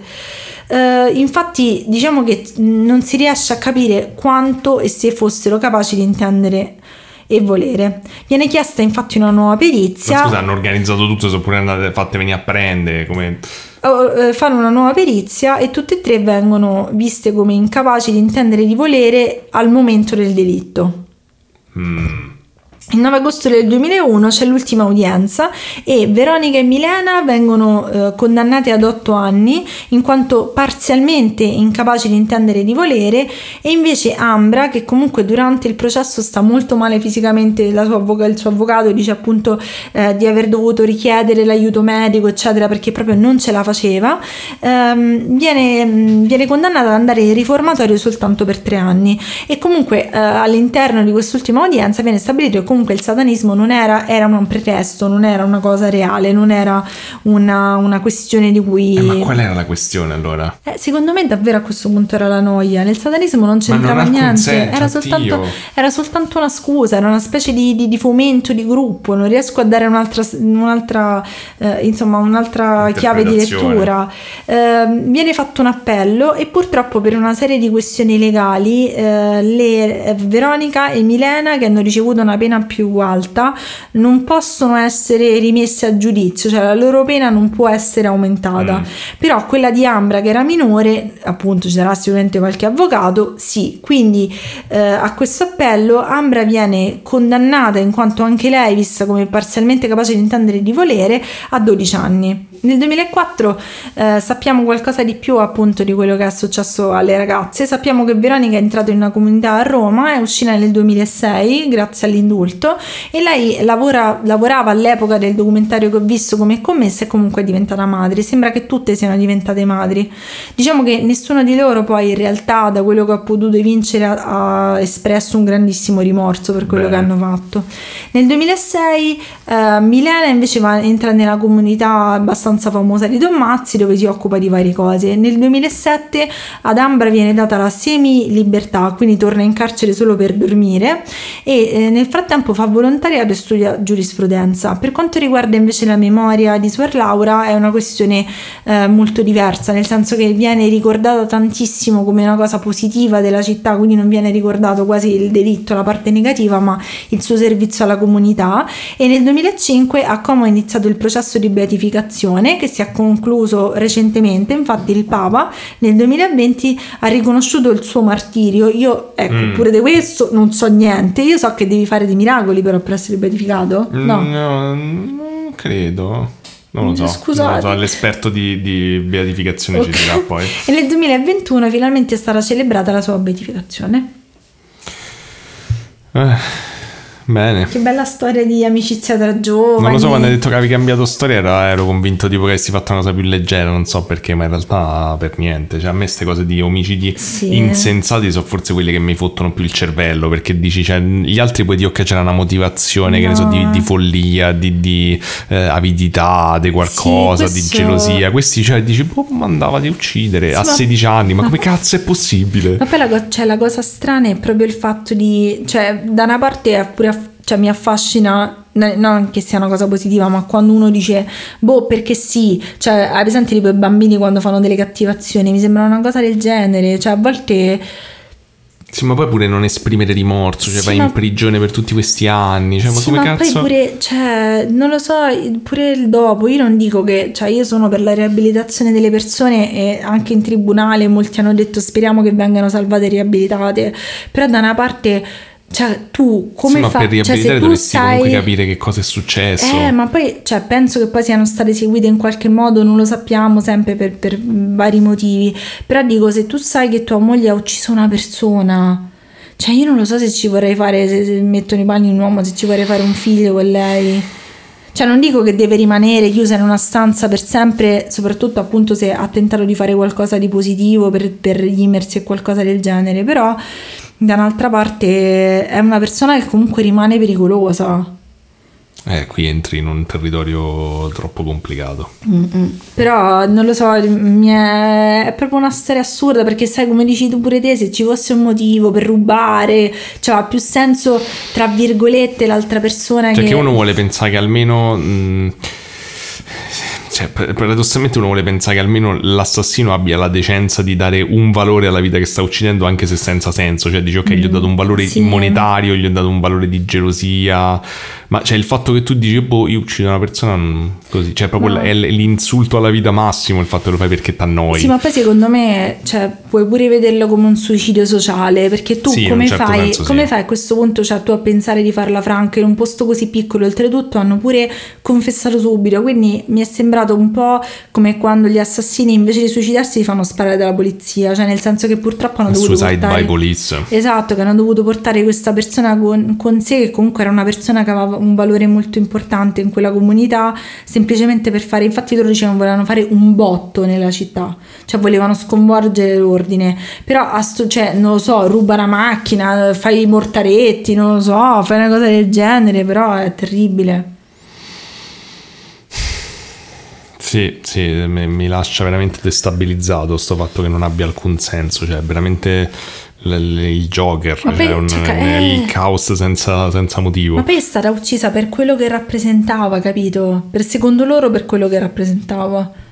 Cioè, nel senso, sicuramente, cioè, pure il fatto che hanno dato la colpa pure qua a Marilyn Manson, ehm, non lo so, cioè, mi sembra molto comoda come cosa. Cioè, non è un lavaggio Vabbè, del cervello la volevi- musica. Sì, cioè alla fine Manson magari attira chiaramente un disagio adolescenziale, persone cioè, con un disagio adolescenziale che ovviamente non c'entra niente col fatto che poi Eh, ammazzato. infatti. Cioè, È come quando dicevo che i Pokémon facevano buttare i bambini dalle finestre. Non ho mai capito sto correlazione. eh, io pure, sì, poi Dragon Ball pure, tutti Sì, fanno buttare- i bambini dalle buttare- finestre. Quindi I Tamagotchi. qual- pure, pure Sì, Tamagotchi, sì, Tamagotchi tipo che i fanno- bambini si, si ammazzano il pure il brevido 4 fa buttare i Brevido bambini 4, dalle finestre. Cioè, però, cioè, di- nel senso che cioè, se tu spieghi a tuo figlio, guarda, tu non puoi volare. Eh. Cioè, Ma mi io piace non- pensare che Ma io credo che cioè, sia molto facile fare articoli di giornale in cui dici qualcuno salvi i i bambini. videogiochi, quindi tu contribuisci a questa Io cosa. sì, io sì, ha sempre contribuito. I videogiochi Cioè, dare in generale, a parte gli scherzi, dare la colpa a una cosa del genere, eh, dare la colpa a qualcosa di esterno alla, alla famiglia, alla psicologia, al disagio, per dire, ah vabbè, allora tutto è come quando uno muore che a una certa età fanno, vabbè, a me ha vissuto la sua vita. Mm, Insomma, sono quelle cose che uno si dice un po' per non riflettere su- sui disagi, sui problemi, anche magari di quella comunità stessa, insomma. dici tipo quando qualcuno pure vede un UFO e dicono ah sicuramente quello è matto. E Sì. ci colleghiamo alla mia parte. Ma dai. Però è, be- cioè, sempre quella banalizzazione poi alla fine di non andare a fondo nelle questioni e Mm, sì. dire ok, no, ha detto una cosa, ma sicuramente se è fuori perché di testa, ovviamente, cioè, uno sì, sicuramente è perché sentivano Marilyn Manson. Sì, ma uno non ci vuole pensare, certo, che le persone Le vicine a te... la complessità delle esatto. cose.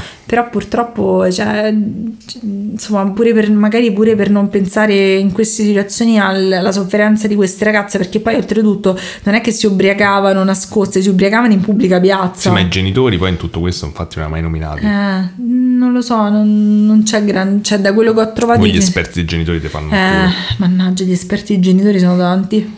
Vabbè, raga, e questa è la mia parte. Vabbè, adesso cerco di tirarvi su io il morale mentre Giulia già sta al cellulare come Io al ho solito. vissuto un momento bellissimo perché ho visto una persona che ci ha mandato una richiesta di, Di cane. una richiesta di, di messaggio, non- aveva zero follower, non aveva l'immagine di profilo, ho detto ecco la, la prima dick pic che ci è arrivata o un'immagine di culi, invece era un cane bellissimo, grazie. No, ma i, i nostri ascoltatori sono tutti sempre molto, pioggia di cazzo. esatto, molto attenti alle Eh sì. esigenze degli altri. Ehm, E, Se non lo sono, appena ci ascoltano, boom, cambiano. Allora, a questo. Allora, in questo episodio voglio fare una cosa diversa, cioè ormai la faccio perché me la sono Inizierai, preparata, quindi inizierai. inizio, inizio a fare una cosa diversa ehm, perché mm, diciamo molti di voi ogni tanto dicono ma perché non fate dei casi internazionali, cosa che non si può fare perché il, il podcast non, non- ci siamo chiusi in questa cosa dei casi italiani, non si possono fare quelli... Ma no, ma ormai facciamo una cazzo ci Vabbè, ehm, Il però... nome è quello, non lo puoi cambiare. Dai, te, te stai eccede su sta No, no, io non cederò mai perché Eh, tanto i morti no, ammazzati voglio- ci stanno per sempre, però non posso obbligare te. No, no, ma io, io ho la voglia di roba che ho. Però eh, mh, ne avevo già parlato in episodi precedenti e in segmenti Patreon precedenti. Ma mh, ho deciso di eh, ogni tanto, anche per spezzare, Di parlare di cazzi, finalmente. eh, magari, ma quello non c'è abbastanza materiale. E, Ti mandare i peni thailandesi. dei, dei peni thailandesi. Sì. Cioè, no, no, mi hai nascosto questa no, informazione.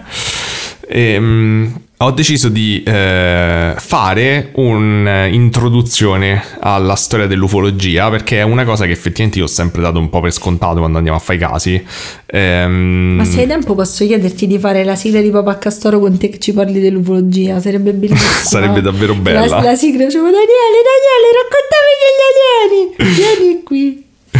Esatto, tutti i bambini, tutti i castorini Oh, intorno, bello. esatto. Ho deciso quindi di, di farvi questa introduzione alla storia dell'ufologia che c- ovviamente cioè, ci, ci metterò tantissimo tempo, quindi vi faccio un episodio ogni tanto. ehm, Sicuramente vi dico già da adesso che non finiremo qui perché non finisce proprio, penso, come, come argomento, ma eh, ho deciso comunque sia di tuffarmi in questa cosa perché in effetti mi rendo conto a volte pure dalle domande che fa Giulia che comunque Che ne non ci ha parliamo da un sacco un di tempo e ci ha capito un cazzo, quindi dico forse effettivamente c'ha senso eh, fare un- una, una, come si dice? Introduzione. Mm, Sì, comunque sia darvi una visione di insieme soprattutto del, del panorama Magari ufologico. potresti anche tradurre i nomi americani in maniera che è tutto legale. Eh, ci abbiamo già provato un altro episodio, ma non funziona. Comunque, cominciamo già eh, subito per mettere il piede nell'acqua dell'ufologia, eh, raccontando di questo caso popolare dove c'hai questa persona che stava eh, a casa sua, a un certo punto si vede arrivare questi due esseri giganteschi, eh, alti, Nordici.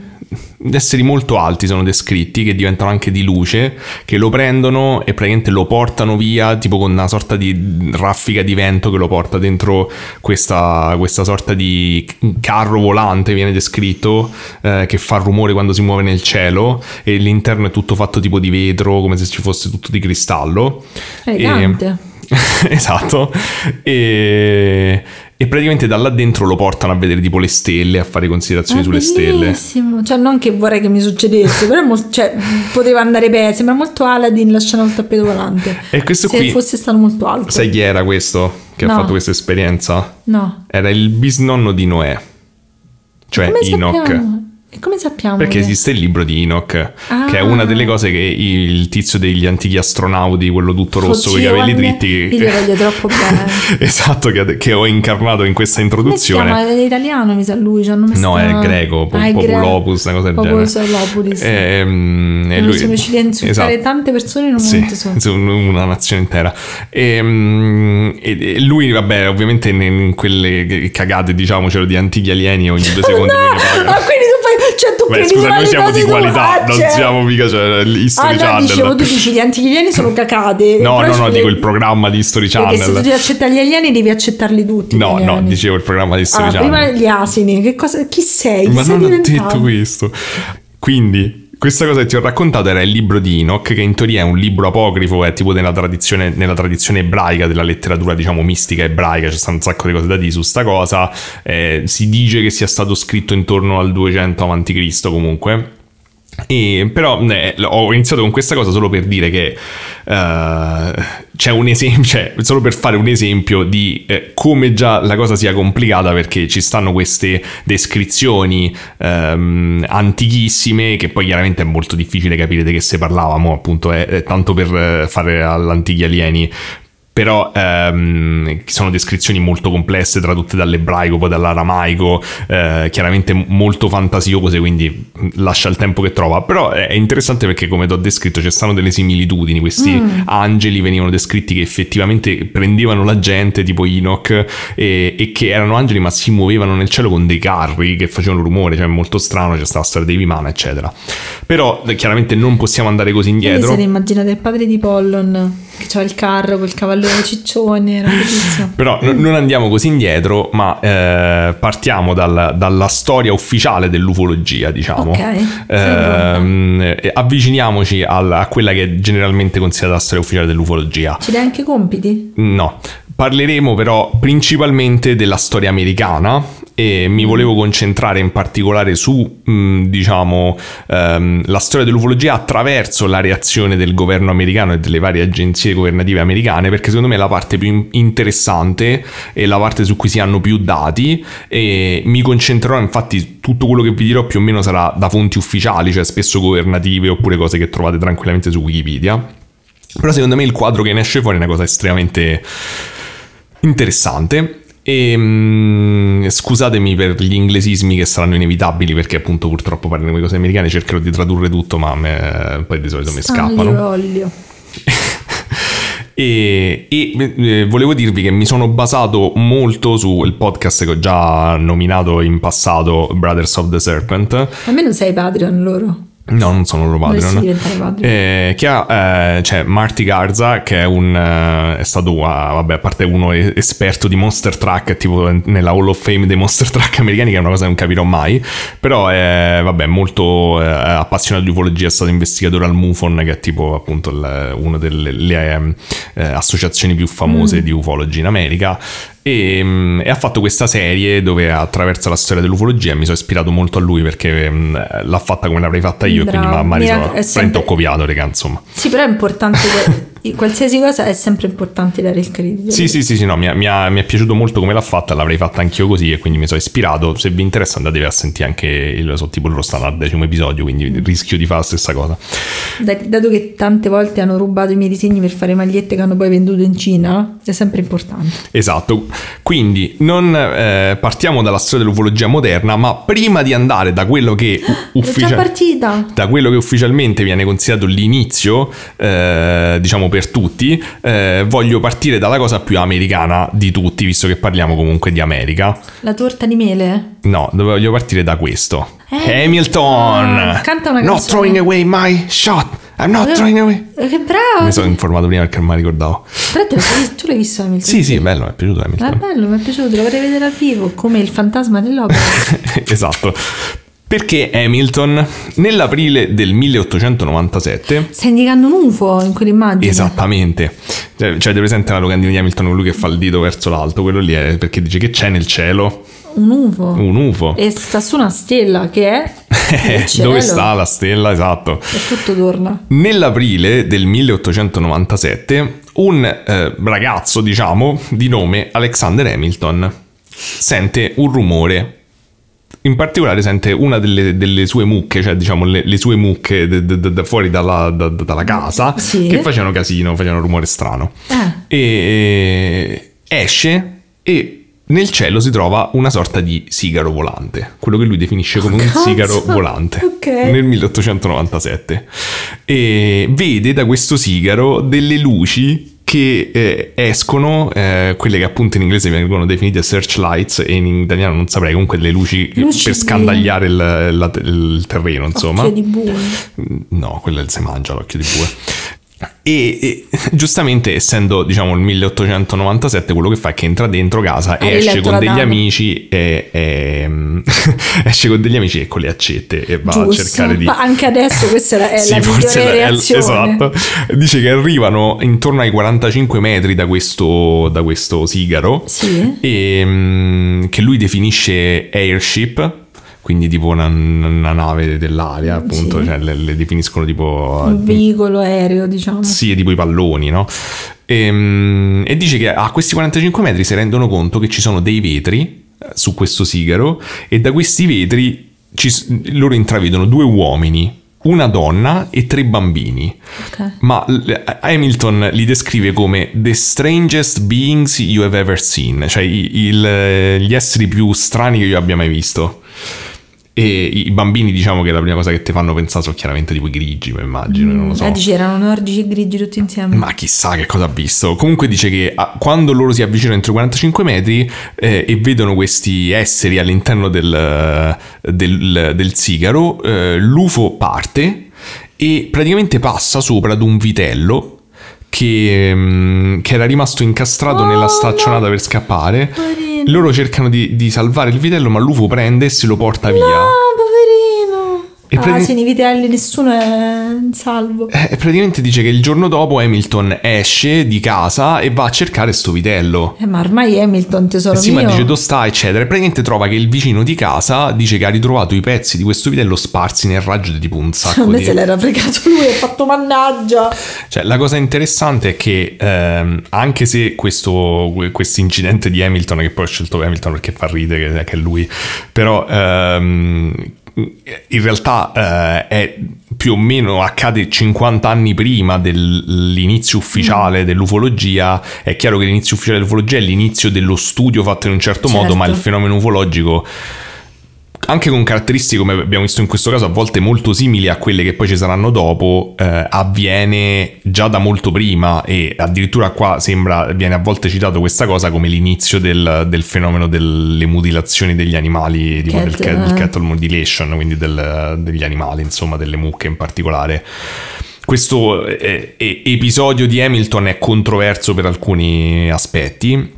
È stato screditato, diciamo, dagli scettici per il fatto che eh, Hamilton a quanto pare faceva parte del club dei cazzari. Ah, Cioè lui era iscritto insieme ai suoi amici a questo club dove avevano come scopo dire cazzate. Ah, e, e quindi dicono vabbè era chiaramente parte di questa cosa. però è una cazzata molto specifica. Sì, in realtà c'è stato un affidavit di 10 persone sul, sul fatto che lui fosse serio e ho letto di recente un articolo, perché io l'avevo sempre considerata una cazzata dopo aver letto sta cosa, mi ero fidato, però ho letto di recente un articolo dove invece sta cosa è molto controversa anzi è molto verosimile che non fosse per niente una cazzata.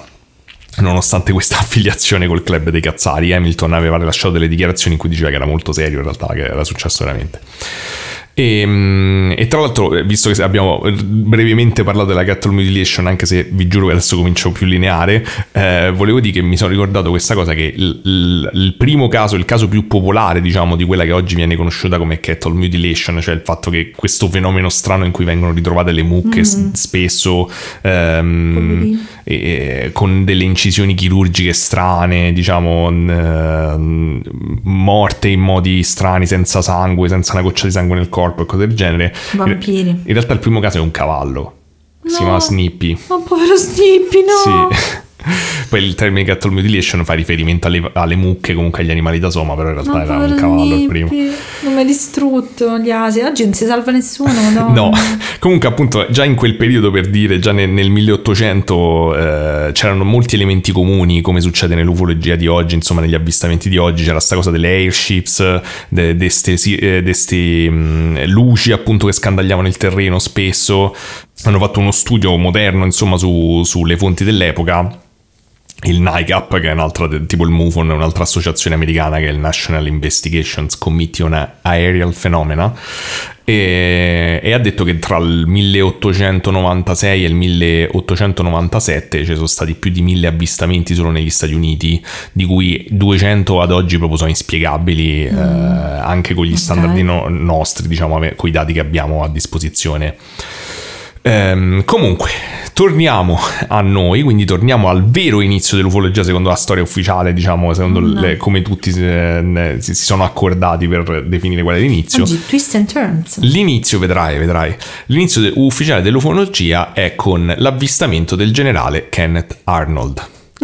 Eh, chi era Kenneth Arnold? Kenneth Arnold era un aviatore statunitense ehm, che racconta il 24 giugno del 1947 di aver visto nove oggetti volanti mentre lui era in volo, eh, metallici, volare davanti alla montagna di Mount Rainier, che è nello stato di Washington. Che non mi ricordo mai, Washington DC è la, la città, Washington Stato, vabbè. Sì, sono due posti diversi, Sì. credo. Eccola là, madonna, esperto di Gli esperti di Washington e di stati contemporaneamente.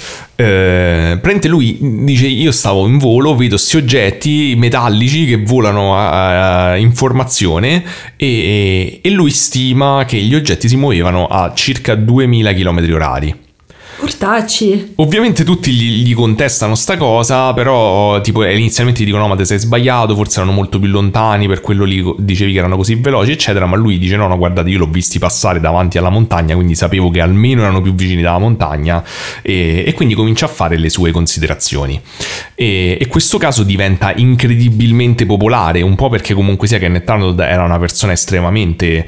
ehm, affidabile, diciamo, era considerata una persona estremamente affidabile, un po' perché era l'inizio, vedremo, di un periodo estremamente ehm, eh, Ricco. ricco di avvistamenti in un lasso di tempo incredibilmente corto. E, e da lì nasce effettivamente l'ufologia come la conosciamo oggi. Eh, la cosa interessante è che eh, il termine flying saucer nasce praticamente con questo avvistamento di Kenneth, di Kenneth Arnold, ma come ti faccio vedere adesso, eh, l'UFO che lui descrive non c'ava niente di Ma è a forma disco. di ocarina. Io pensavo era tipo uno scettro di Sailor Moon, una cosa No, del per me è genere. un'ocarina. Un'ocarina pure, sì, un po' a forma di... era tipo una mezzaluna. Ma l'ha disegnato lui? Sì, l'ha l'ha disegnato. fatto brutto apposta in maniera che... sì, così l'UFO si offendesse. e quello è lui che indica l'UFO che ha disegnato, vedi? Che non- se non avessi capito che cos'era. No, non avevo capito, grazie. E, e quindi perché si chiamano Flying Saucer? Mi sembra che l'ho già detto anche in un altro episodio, ma si chiamano così perché lui li descrive come se fossero dei piattini che, cioè il movimento che facevano eh, nel volare, lui lo descrive come dei piattini che tirati sull'acqua che skippano, cioè che fanno il Eh, saltellino spesso tipo invece sassi. pensi perché sono a forma Perché di... sono a forma di piatto, in realtà no, eh, i primi che ha visto appunto non, non c'erano niente del piatto, erano sta sorta di mezzaluna. Dio, non è proprio dato il nome più azzeccato che ho dato anch'io, però... Eh, non è che gliel'ha dato lui, è che lui, cioè i media hanno cominciato a sapere come funziona. Uno, lui ha fatto delle dichiarazioni in cui ha dato questa descrizione e poi i media per dargli un nome Mm. Sì, ha detto catchy sì. ha cominciato a fare Flying Saucer, che in effetti è molto catchy ed è rimasto ad oggi. E quindi con l'avvistamento di Kenneth Arnold succede qualcosa di estremamente strano perché inizia quello che è conosciuto come la flap del 47, dell'estate del 47. Ok. Flap nell'ufologia è un termine che si usa per dire un eh, periodo estremamente attivo e concentrato in un lasso di tempo breve perché secondo gli studi diciamo statistici che sono, fatti, sono stati fatti negli avvistamenti ufologici pare che ci siano dei periodi questi flap cioè dove c'hai tipo so un anno pieno di avvistamenti due tre anni dove non ce ne stanno tanti altri due anni in cui ce ne stanno tantissimi e così via. Ok. ma bisogna dire che mai come nell'estate del 47 Ah, e, mm, nell'estate del 47 eh, si dice che addirittura ci furono eh, 800 casi. e che cacchio! Praticamente tra giugno e settembre quasi, cioè è una Madonna. cosa pazzesca. E immaginiamoci che appunto non era una cosa, cioè non era una cosa che esisteva praticamente prima. Cioè, il Kenneth Arnold Sì, dice questa boom. cosa e, e tipo in, in tre mesi 800 persone Mm. eh, cominciano a vedere questi a fare queste esperienze di UFO. La spiegazione che spesso si trova, e per questo ho voluto anche approfondirla, è il fatto che dicono ok, eh, sì, accade perché eh, in quel periodo c'era la cosa della guerra dei mondi. Che poi è strano perché quella cosa della guerra dei mondi è stata pure un po' smentita. eh. Esatto, infatti volevo aggiungere questa cosa, cioè la, la cosa ufficiale è che se eh, sapete c'era la, la guerra dei mondi, avevano fatto il programma alla radio della guerra dei mondi, la gente dicevano che si era Se terrorizzata. volete approfondire, effettivamente You Must Remember This ha fatto un, un bel episodio su Orson Welles e tutta la, la sua biografia dove c'è anche questa cosa. Mm, è, è- è interessante infatti perché io pure ero rimasto un po' con questa narrazione proprio quando sono andato a approfondire mi sono reso conto che è stata molto esagerata come cosa cioè eh, praticamente l'evento era che hanno fatto questa trasmissione radiofonica eh, della guerra dei mondi quello su cui poi hanno basato il film ehm, e eh, si dice che la gente è impazzita pensando che fosse la realtà e che gli alieni avessero invaso la Sì, terra ma- i marziani e Sì, ma c'era pure il fatto... creando panico di massa. Esatto, ma c'era pure il fatto che eh, Orson Welles diceva di averlo fatto apposta. In realtà il problema è che c'era un competitor, quindi quando la gente ha smesso di sentire quella trasmissione è arrivata dove c'era il pezzo preciso dove lui diceva correte fuori dalle cose. Esatto, infatti diceva che eh, appunto era in realtà una trasmissione di un'ora e c'era un pezzo problematico in particolare quello che dici tu perché nel- nella trasmissione fingevano di- che fosse un notiziario, quindi se Esatto. tu ti sintonizzavi su quella cosa sentivi tipo un notiziario eh, de- de- delle notizie appunto come è tipico dei notiziari eh, che ti diceva che i marziani erano arrivati sulla Terra e che stavano tipo conquistando, stavano uccidendo la gente eccetera. Ehm, il punto è che poi hanno fatto però dei sondaggi, cioè eh, eh, della gente dell'epoca, dato che appunto era diventato un caso mediatico sta cosa. Si sa che il 70% delle persone che sono state in- coinvolte in questo sondaggio che avevano ascoltato dicevano che erano perfettamente consapevoli del fatto che era finto. Erano solo queste poche persone che, come dicevi te, erano- avevano switchato. Certo, da quel eh, momento. esatto, avevano cambiato canale proprio nel momento in cui era finito l'altro programma, che c'è- gli era venuto il dubbio, ma comunque c'è sta pure un, ehm, un sociologo che si chiama Robert T. Bartolomeau, Bartolomeu, Bartolomiao. però mi piace pensare sia Bartolomeau, eh, che è proprio uno che studia ad esempio le- l'isteria di massa, il panico di massa, e lui diceva guarda tutti i sociologi sono concordi nel fatto che questa cosa è stata molto molto esagerata. Sì, perché ad esempio hanno fatto poi eh, recentemente, no? Ad esempio è molto bello l'episodio sulla questione di Gold Case, eh, se l'avete, se, se appassionati di true crime magari vi interessa, però è stato miti- miticizzato in un certo senso, soprattutto nei tempi recenti, che poi la- mi ricordo che si incazzarono pure tantissimo con Orson Welles. Sì, sì, si incazzarono, eccetera. Però, insomma, la verità è che secondo me non non spiega Vabbè, molto... ma era dieci anni prima perché doveva essere E tra l'altro era successo? dieci anni prima, sì, era assolutamente dieci anni prima. Però se tu mh, vai in giro, molte, cioè, gli scettici molto oh, spesso spiegano questa cosa del, del flap del 47 con questa fascinazione mh, data ad esempio da Orson Welles, dall'isteria di Ma massa che c'era nell'aria. Cioè, io sono molto intrippata con quel periodo storico, come tu ben sai. Però, ehm, ad esempio, se vedi pure i prodotti per bambini, effettivamente dell'epoca c'era tantissimo questa cosa di astronauti e marziani. Sì, Cioè, sì, però c'era pure periodo- Flash Gordon già, c'era un sacco di c'era un roba di sacco fantascienza, roba. cioè non è sì, che... sì, però cioè, diciamo che di lì, di lì a poco, insomma, c'era stato questa- questo grande interesse per il concetto di marziano. Sì, però, era c'era comunque- pure prima, cioè c'è sempre stata sta cosa Sì, però magari era diventato pop, però comunque puoi dire che pure era diventato pop un po' in concomitanza con quel periodo e quindi magari non... eh, Sì, cioè, però, però pensa pure che la cosa interessante è che il periodo dell'ufologia nasce non con uno per strada che dice oh, ma nasce con un, eh, un aviatore della- Certo. dell'Air Force americana che vede sta cosa, cioè questa è la, prima persona che... Certo, certo. Cioè, qui- quindi prima- il primo avvistamento in qualche modo è di una, una persona comunque con un minimo di esperienza. Anche se adesso cioè, questo tipo di persone non vengono più viste come fonti. No, no, spesso no. Io onestamente penso che sia ancora irragionevole eh, Mm. svalutare l'osservazione di una persona che ha magari 2000 ore di volo e dire sì, vabbè, ma se può sbagliare pure lui, Sì, certo, certo. ma meno di me, però di, di- di scambiare un gabbiano per, per una cosa strana nel Oddio, cielo. io senza occhiali potrei dirti che c'è ma infatti tu non guidi de- degli F-16. Perché no? Datemi l'opportunità. Ehm, comunque, ehm, diciamo che tra in, questi, in, in questo breve periodo di mesi, appunto, dove si concentrano tutti questi casi, ce ne sono alcuni che sono molto famosi. Che probabilmente è quello che mi aspetto che tu dica.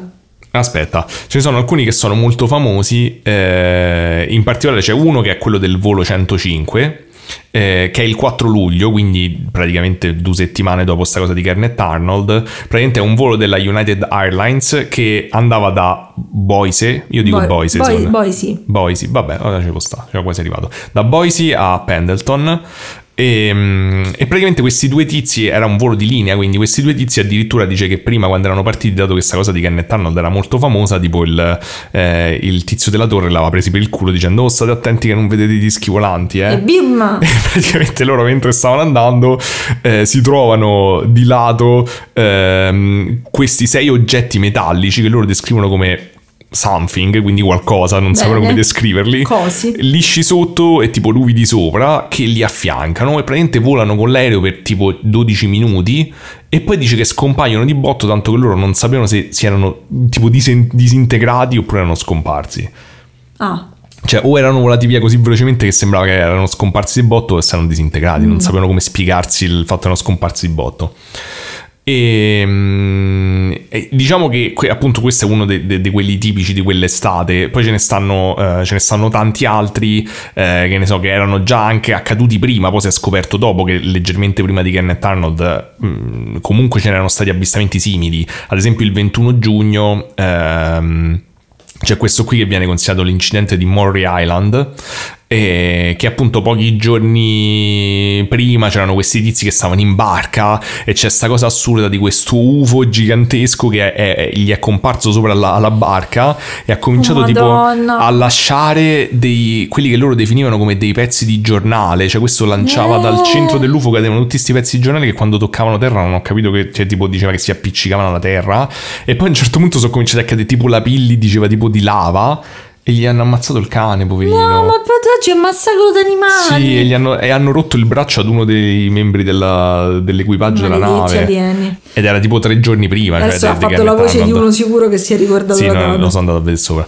Eh, però la- l- appunto io mi concentro sulla, sulla sua storia americana, ma ci stanno degli, degli esempi eh, che non sono solo americani. Ad esempio nel 46 c'è un altro caso molto famoso, quindi è un, un anno prima, però è simile ed è un caso svedese comunque sia, di Angelholm, che non saprei assolutamente No, come ecco, dirlo. Cioè, Eh, eh, esatto, cioè, abbiamo già vari ascoltatori che stanno in Svezia, ehm, dove praticamente questo- c'è un tizio che dice di aver fatto addirittura un, un incontro ravvicinato del terzo tipo, cioè proprio di aver avvicinato l'UFO, di aver visto degli- l'equipaggio dell'UFO. Madonna. E questo nel 46 in Svezia, quindi comunque un botto di tempo prima che tutta questa cosa fosse popolare. Comunque, tra tutti questi casi, diciamo, famosi del, del flap del 47, eh, a un certo punto, quattro giorni dopo l'incidente del volo 105, eh, quindi l'8 luglio del 47, succede una cosa che praticamente influenzerà la nascente ufologia per il resto della sua vita, compreso oggi. E Walter Hoth, che è un portavoce della, della, base di Army Field dell'Air Force americana, riceve un ordine dal suo superiore, da uno dei suoi superiori, il colonnello William Blanchard, che gli dice: Senti, scrivi un comunicato stampa da rilasciare al pubblico in cui dici che l'Air Force americana ha catturato uno dei fantomatici Flying Saucer. Da Naruto Ray Run. Che era Naruto Rad? Le triadi che la gente si organizzava per andare a fare la Ah, quella la, l'area 51, è vero. E, e, la notizia viene rilasciata al pubblico sul giornale locale, in effetti, che adesso ti faccio vedere ah, la, la gazzetta originale. Mi dispiace che mi hai fatto vedere talmente tanti anni nuovi rivelazioni che so tutto, sono una bestia. e la gazzetta ufficiale su cui viene rilasciata questa informazione è il Roswell Daily Record. Che dice RAF captures flying saucers on ranch in Roswell region, quindi la RAF cattura un disco volante ne, ne, in un ranch nella regione di Roswell. Poi adesso quando sento Roswell penso solo alla serie trash anni Eh, lo so. 2000 e alle orecchie, le orecchie pronunciate del protagonista. Questo è l'inizio della storia del presunto crash di Roswell, che quindi, se, Presunto. Che quindi se ci pensi inizia praticamente, eh, cioè, mh, manco un mese dopo di Kermit Sì, è Arnold. E per- è difficile, penso che non sappiate niente di che cos'è Roswell. Comunque, è, eh, da qui inizia la sto- una storia estremamente complessa sul fatto che si dice che uno di questi dischi volanti, tra cui questi che vedeva Kenneth Arnold, fosse caduto nel ranch di un povero Cristo a Roswell che stava in mezzo a nulla e, mm, e che in qualche modo eh, sia stato recuperato dal- dall'Air Force americana eh, e che abbia che, che ha poi insabbiato tutto insomma e non entrerò mai nei dettagli del caso di Roswell Bravissimo. perché se, cioè, se il mostro di Firenze era complicato il caso di Roswell penso che sia tipo Impossibile. 10 volte il mostro di Firenze Oh, eh, non sottovaluto. Stai togliendo merito a Elisa? No, no, no, penso che cioè, ci hanno scritto così tanti libri, così tante cose. Io, io ho sentito di tutto sul caso di Roswell e non saprei neanche da dove iniziare. Non, so- non ho ne- un'opinione, quindi è impossibile. Vedete Andiamo se- avanti. se vedete la serie, la serie vi spiega tutto. Sì, sì, sì, la, la- non mi ricordo neanche come. eh, la- lo scambio sempre con Smallville nella mia mente. Ma era lo stesso periodo se non sbaglio. Eh, forse. Però persone meno belle. Dove? A Smallville o a Roswell? No, Oswald erano più belli secondo me. Eh, tipo. mm, sì, sì. Te- Ti ricordi No. la, la ragazza che faceva... No, Eh, lei era bellissima. Poi c'era pure quella della setta. Mannaggia, io quello parlerei per giorni, sono informatissima. Oh, scusa se, te- se non ti faccio parlare di cose che piacciono a te. Eh, eh, eh, parlo- lo so, purtroppo eh, non mi fai fare i gadget, non mi fai fare niente. Comunque, dopo ehm, que- questa quantità pazzesca di avvistamenti, tutti concentrati in questo eh, periodo molto breve, chiaramente ehm, qualcuno all'interno dell'esercito americano deve decidere di fare qualcosa perché è chiaramente troppo estrema come cosa. Quindi nell'estate del 47 c'è il generale eh, Nathal Twining che scrive una lettera eh, per promuovere eh, uno studio serio di questo fenomeno. E nella lettera in particolare è famoso, è famoso il fatto che scrive che eh, the phenomenon is something real and not visionary or fictitious. Cioè lui dice il fenomeno è reale, abbiamo definito sta cosa, non, non c'è, non- diciamo, non è frutto di fantasia o di finzione. Ehm, quindi eh, in quell'estate praticamente, poco dopo, tipo settembre, viene creato quello che oggi viene conosciuto come Project Sign.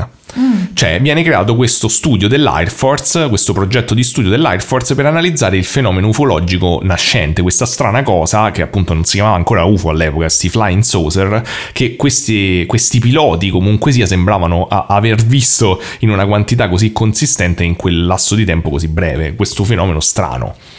E uno delle- una delle persone chiave di questo Project Sign si chiama Edward Ruppelt, ehm, che era un ufficiale dell'Air Force ed è famoso poi proprio perché ha coniato il termine UFO. Quindi è lui che si è inventato und- uh, Unidentified Flying Objects. E mh, la cosa interessante di Ruppelt è il fatto che nel 56 lui scrive un libro.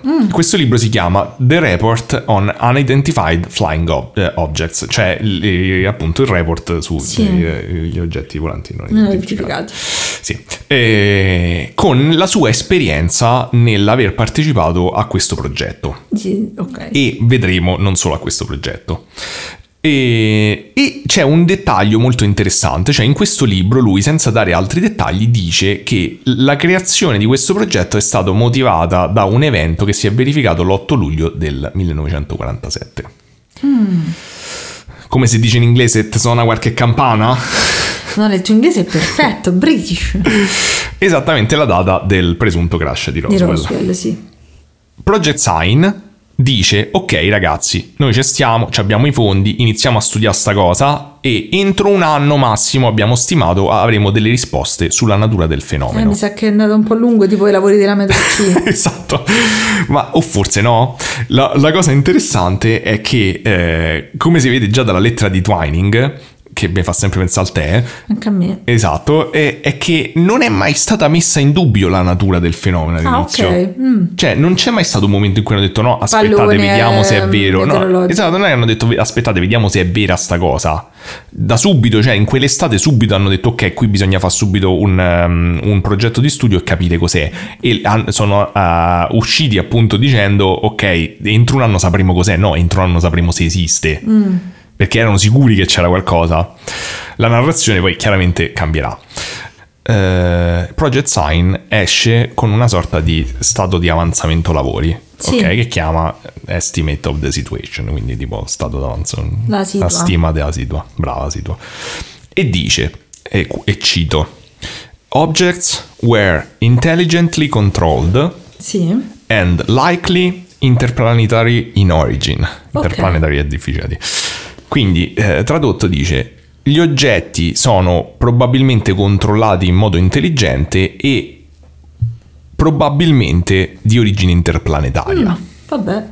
Questo lo dice la, mm, l'Air Force americana nel 1948. Ci fa piacere. Questo, eh, lo dice, questa cosa la scrive Ruppelt nel suo libro, appunto, eh, dove racconta la sua esperienza con Project Sign.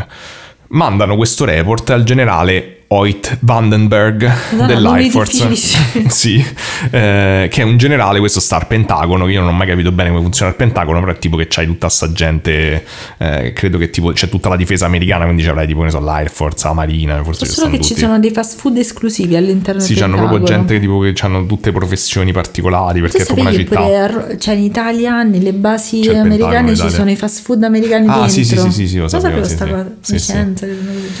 Ehm, comunque eh, lo portano a sto generale e gli dicono tieni sto generale lo guarda e dice ma che cazzo state a dire ma state fuori Eh, non lo potete fare. eh, e loro dicono no ma eh, Zitti, no. loro provano a convincerlo e loro dice no no no no e quindi si sa che praticamente sto report viene eh, Distrutto. no- non si sa quali sono le motivazioni cioè se, se sto Vanderberg probabilmente pensava che fosse troppo fuori di testa come cosa oppure che le conclusioni non si potevano dire non è chiaro però Ruppelt dice che è andata così e che questo mh, e che questo report, insomma, questo stato di avanzamento lavori viene distrutto, ne, ne esistono solamente poche copie, credo, che sono sopravvissute, però gli di- dicono ricominciare da capo. E mm, nel mentre poi appunto mo parliamo sempre dell'America ma in quel periodo stava a succedere un bel casino pure in Europa perché c'è stava tutta la storia dei Ghost Rocket che è un eh, di cui adesso non mi metto a parlare però che è un fenomeno estremamente cioè solamente europeo praticamente. E poi c'erano la cosa delle Fireball dei Foo Fighters eh, che ci stavano un po' in America ma soprattutto in Europa. Delle palle di fuoco. Esatto, le palle di fuoco. e appunto magari ne parliamo un'altra volta, però c'era sta gente che vedeva queste luci Ah, certo, spesso poi, verdi. poi magari, dato che è Daniele che ci sta insegnando le origini dell'ufologia, se avete le domande Ah, sì, sì, sì, specifiche, certo, fatele certo. così fate il nostro professorino. Il professorino me- di bassissimo, me- di media medissimo. e, mm, comunque le- i Foo Fighters erano queste strane luci e anche altri fenomeni, però fondamentalmente spesso vedevano questa sorta di luci verdi che giravano intorno ai Sto per fare battute sui Nirvana e Foo Fighters, ma non le farò. Eh, Madonna Sei zitto che vai fatto pietà, guarda, era peggio di LOL 3. guarda. Però ci sta questa- questo racconto di fantascienza che era bellissimo, in cui ci sta questa storia dove praticamente si capisce, vabbè forse è uno spoiler, però No, tanto non vi ho detto che cos'è, ah, eh. però è carino perché si capisce che praticamente questi Foo, i Foo Fighters della seconda guerra mondiale erano tipo il reality degli alieni che avevano mandato le telecamere sulla Terra per, fa- per praticamente Mm. riprendere la guerra ne- eh, in diretta ed era tipo sta grande cosa e tutti gli alieni volevano venire poi a visitare la Terra perché era tipo dove c'era, c'è stato il reality. Sicuramente meglio di Temptation Island. Probabilmente, fo- forse un po' più cruento. Non credo.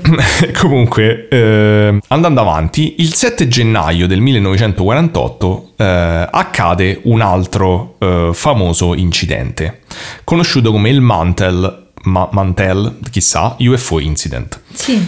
Eh, praticamente che succede? Un pilota della Guardia Nazionale del Kentucky, eh, un 25enne appunto di nome Thomas Mantel, viene inviato all'inseguimento di un UFO, che Ah. all'epoca era cioè, un oggetto non identificato, Eh. insomma, No- non era un disco volante, cioè c'è qualcosa che non vedevano, eh, che non sapevano identificare e lo mandano all'inseguimento di sta cosa. Purtroppo muore Ah, eh, nel processo e e umani, eh, animali. si schianta con, eh, con l'aereo vicino a Franklin.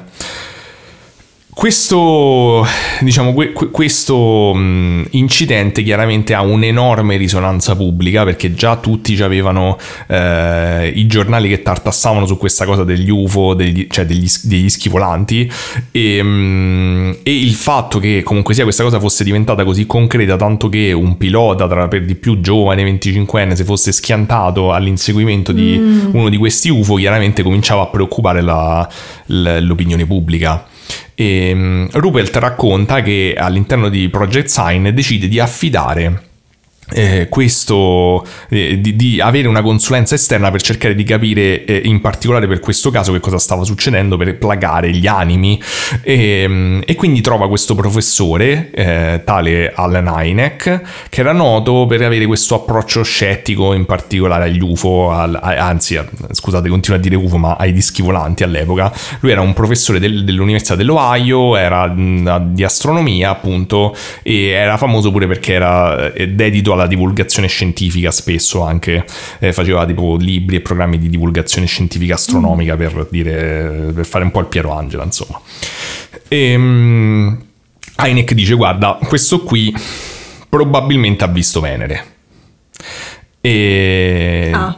ha scambiato Venere per chissà che cosa e è morto in questo modo. Ah, sì, succede sempre. e tutti dicono ma cioè, questo era un pilota. Lui dice no è stato Venere Vabbè, capita spesso. Allora, cosa succede? Questa cosa dell'incidente di Mantle e la ris- risonanza pubblica mediatica che ha avuto sembra, a detta di Rupert, che eh, ha avuto un enorme impatto anche su questo progetto Sign. Succede qualcosa di strano. Praticamente da- dall'alto arriva, diciamo, la volontà di smantellare il progetto Sign e trasforma- viene tolto, quindi viene cambiato nome e viene chiamato progetto Grudge Ah, che in inglese vuol dire tipo rabbia. Se- Rabbia contro che? Contro. Venere. E per molti questa cosa è semplicemente un cambio di nome, ma eh, Rupert che stava all'interno nel suo libro scrive che non era solo un cambio di nome perché da quel momento eh, lui dice che mh, praticamente c'è un cambio di rotta a 180 gradi rispetto a quello che era prima. Lui lo definisce appunto l'inizio praticamente del, de- lo definisce l'inizio proprio del medioevo della ricerca ufologica eh, perché lui dice che da- praticamente da quel gennaio quindi dall'incidente di Mantle mentre prima la Air Force non aveva mai avuto problemi a parlare di UFO cioè tipo dire oh guardate stiamo facendo sti studi eccetera con come viene rinominato in progetto Grudge praticamente loro fanno un voltafaccia e cominciano a, a- a dire che lentamente che il fenomeno ufologico era una cazzata che era tutto spiegabile con cose convenzionali ma lui dall'interno dice che questa cosa era talmente tanto strana e sospetta che proprio per questo cambio repentino di opinioni gli sembrava che avessero scoperto qualcosa. Dice a un certo punto mi è venuto il dubbio che loro, eh, qualcuno al- all'interno dell'Air Force avesse scoperto la natura del fenomeno e non voleva parlarne, cioè voleva tipo evitare panico di massa. E ricordiamoci che Rupert comunque sia è uno del, cioè faceva parte dell'Air Force lui stesso, insomma. Quindi, come conseguenza di questo cambio di rotta, l'Air Force inizia ad avvicinare la stampa Ok. e gli dice, ehm, appunto, ha risaputo che gli dice di scrivere articoli. eh, Fuorvianti. Non fuorvianti, però gli dice di scrivere articoli, gli dà istruzioni su come andavano scritti questi articoli e quale doveva essere il tono. E praticamente negli, negli articoli comincia a dire, che, a deridere un po' il fenomeno e inizia a crearsi lì, quindi con il progetto Grudge, praticamente dopo un annetto, neanche, dopo sei mesi, questa narrativa dove sì, alla fine sono tutte cose convenzionali. non è, cioè, è tutto spiegabile e cominciano a sottintendere, anche se lasciano aperta la possibilità che alcune cose non sono spiegate, però cominciano a sottintendere che chi guarda gli UFO è un po' uno scemo che ci è cascato a queste cose tipo Venere, capito? A queste cose estremamente semplici, ehm, semplicemente per ignoranza, non hai capito, insomma, Certo. la classica cosa che poi sentiamo ancora oggi praticamente ne- nelle sue forme più articolate. Comunque questa strategia appunto di, di Project Grudge pare funzionare, L- Ah. la gente smette di pensare di schivolanti che passano quindi in secondo piano pure sulla- Ah. dal punto di vista mediatico e quindi se era questo l'intento sembra funzionare, cioè la Ok, faccenda dice sembra risolta. Vede gli UFI, è un, coglio- gli UFI è Esatto. un coglione. e- La faccenda sembra Ok. risolta. Questo fino al gennaio del 1950. Quindi, quindi passa un po' di tempo. sì, passano due annetti. Praticamente su True Magazine esce un articolo Si chiama True Magazine come fanno? Esatto, se non è vero quello. Esce un articolo intitolato Flying Saucers are real. Ah. Quindi i dischi volanti sono veri. pensa da allora Esistono. quanti ne sono usciti di articoli con questo titolo. Sì, penso tantissimi. Però questo articolo è estremamente importante, è un articolo famosissimo, è stato scritto da Donald Kehoe, che era eh, un pilota della Marina Sì, americana. perché sempre, infatti, poi si finisce sempre là.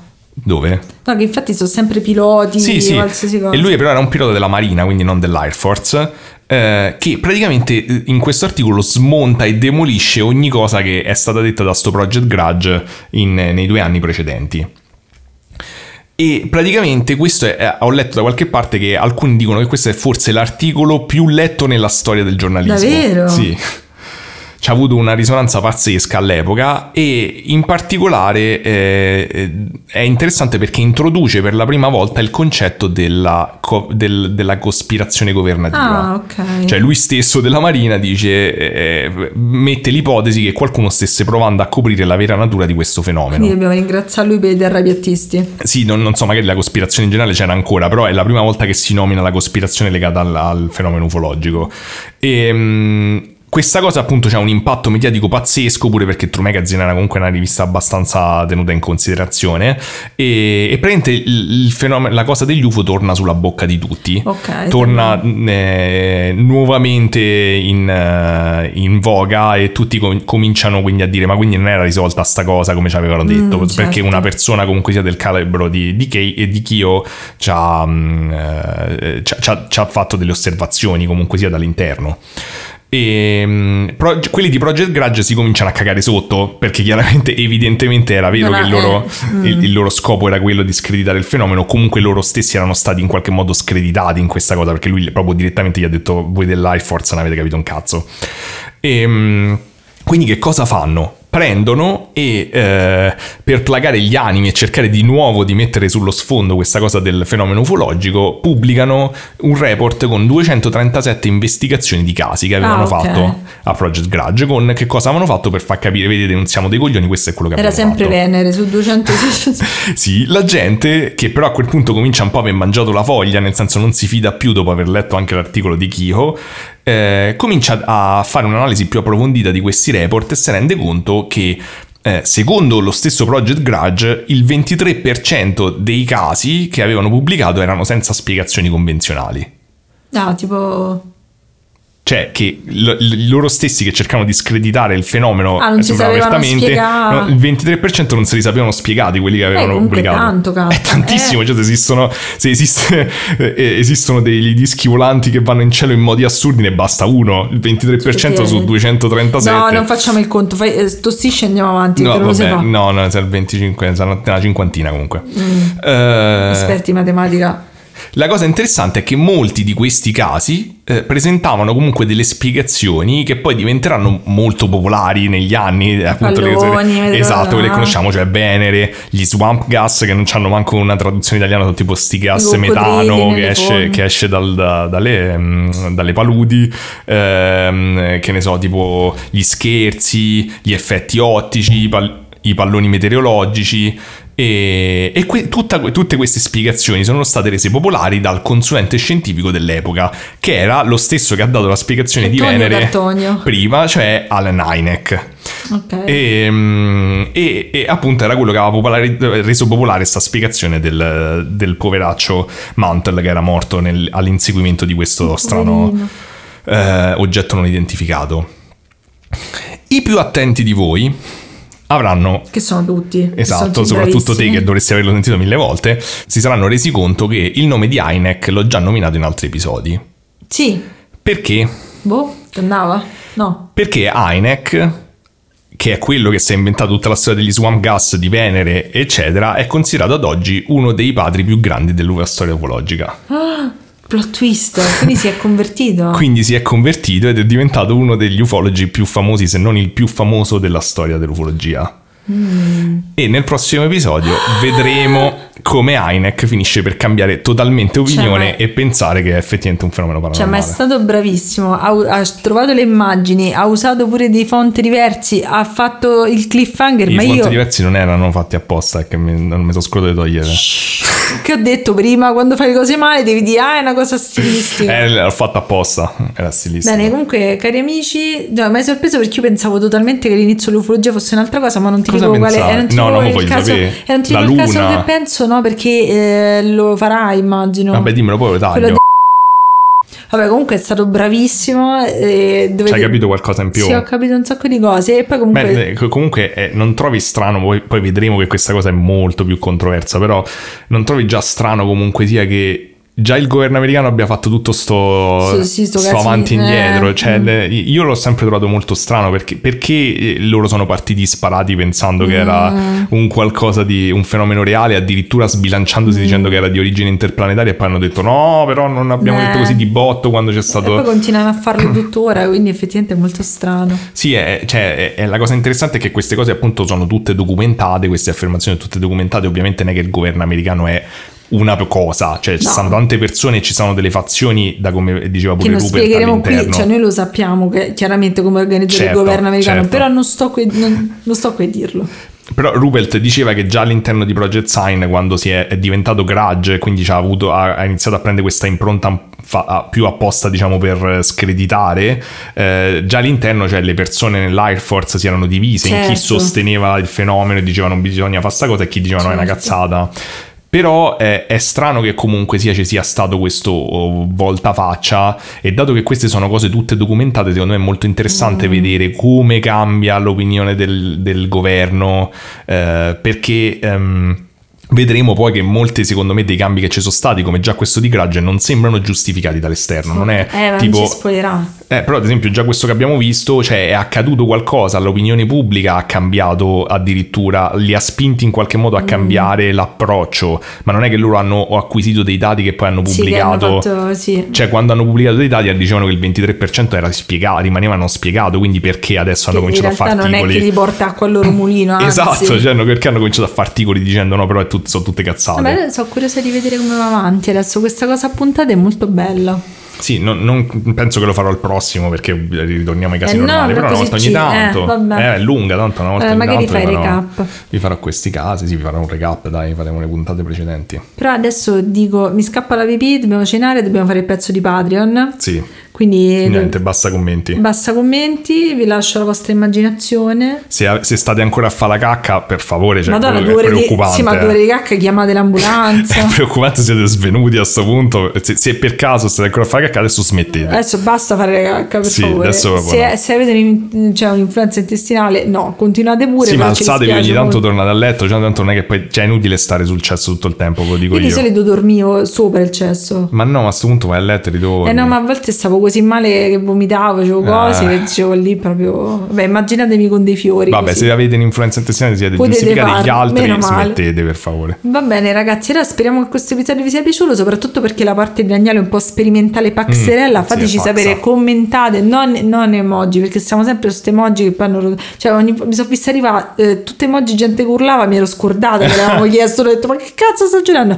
Quindi vabbè, commentateci qualcosa, che sapete che i vostri commenti sono preziosi, chiunque ci scrive io Se ci volete dire che cos'è secondo voi la cloaca di fuoco potete farlo. Esatto, che inventate Il grande le evento. storie e va bene, allora andiamo a registrare la, la parte segretissima. Sì, che per noi è solo un continuare. Sì, dove finalmente Per voi racconteremo se siete i storia. nostri amichetti preferiti Patreon potrete ascoltare. Esatto, no, se eh, no, eh. No, perché non devi fare distinzioni. Eh, no, le abbiamo già fatte Di, di un segreto al volo per le persone normali, normali, per i commoners che ci ascoltano, un segreto. Eh, non, non- non ho più continuato a, a cercare di, di avvicinare delle cornacchie. Bene, Non e con, questo- con questa Sono cosa molto triste. amara vi lasciamo finire di fare la cacca. Al prossimo episodio. No, basta, hai detto devono già smettere. Vabbè, ciao.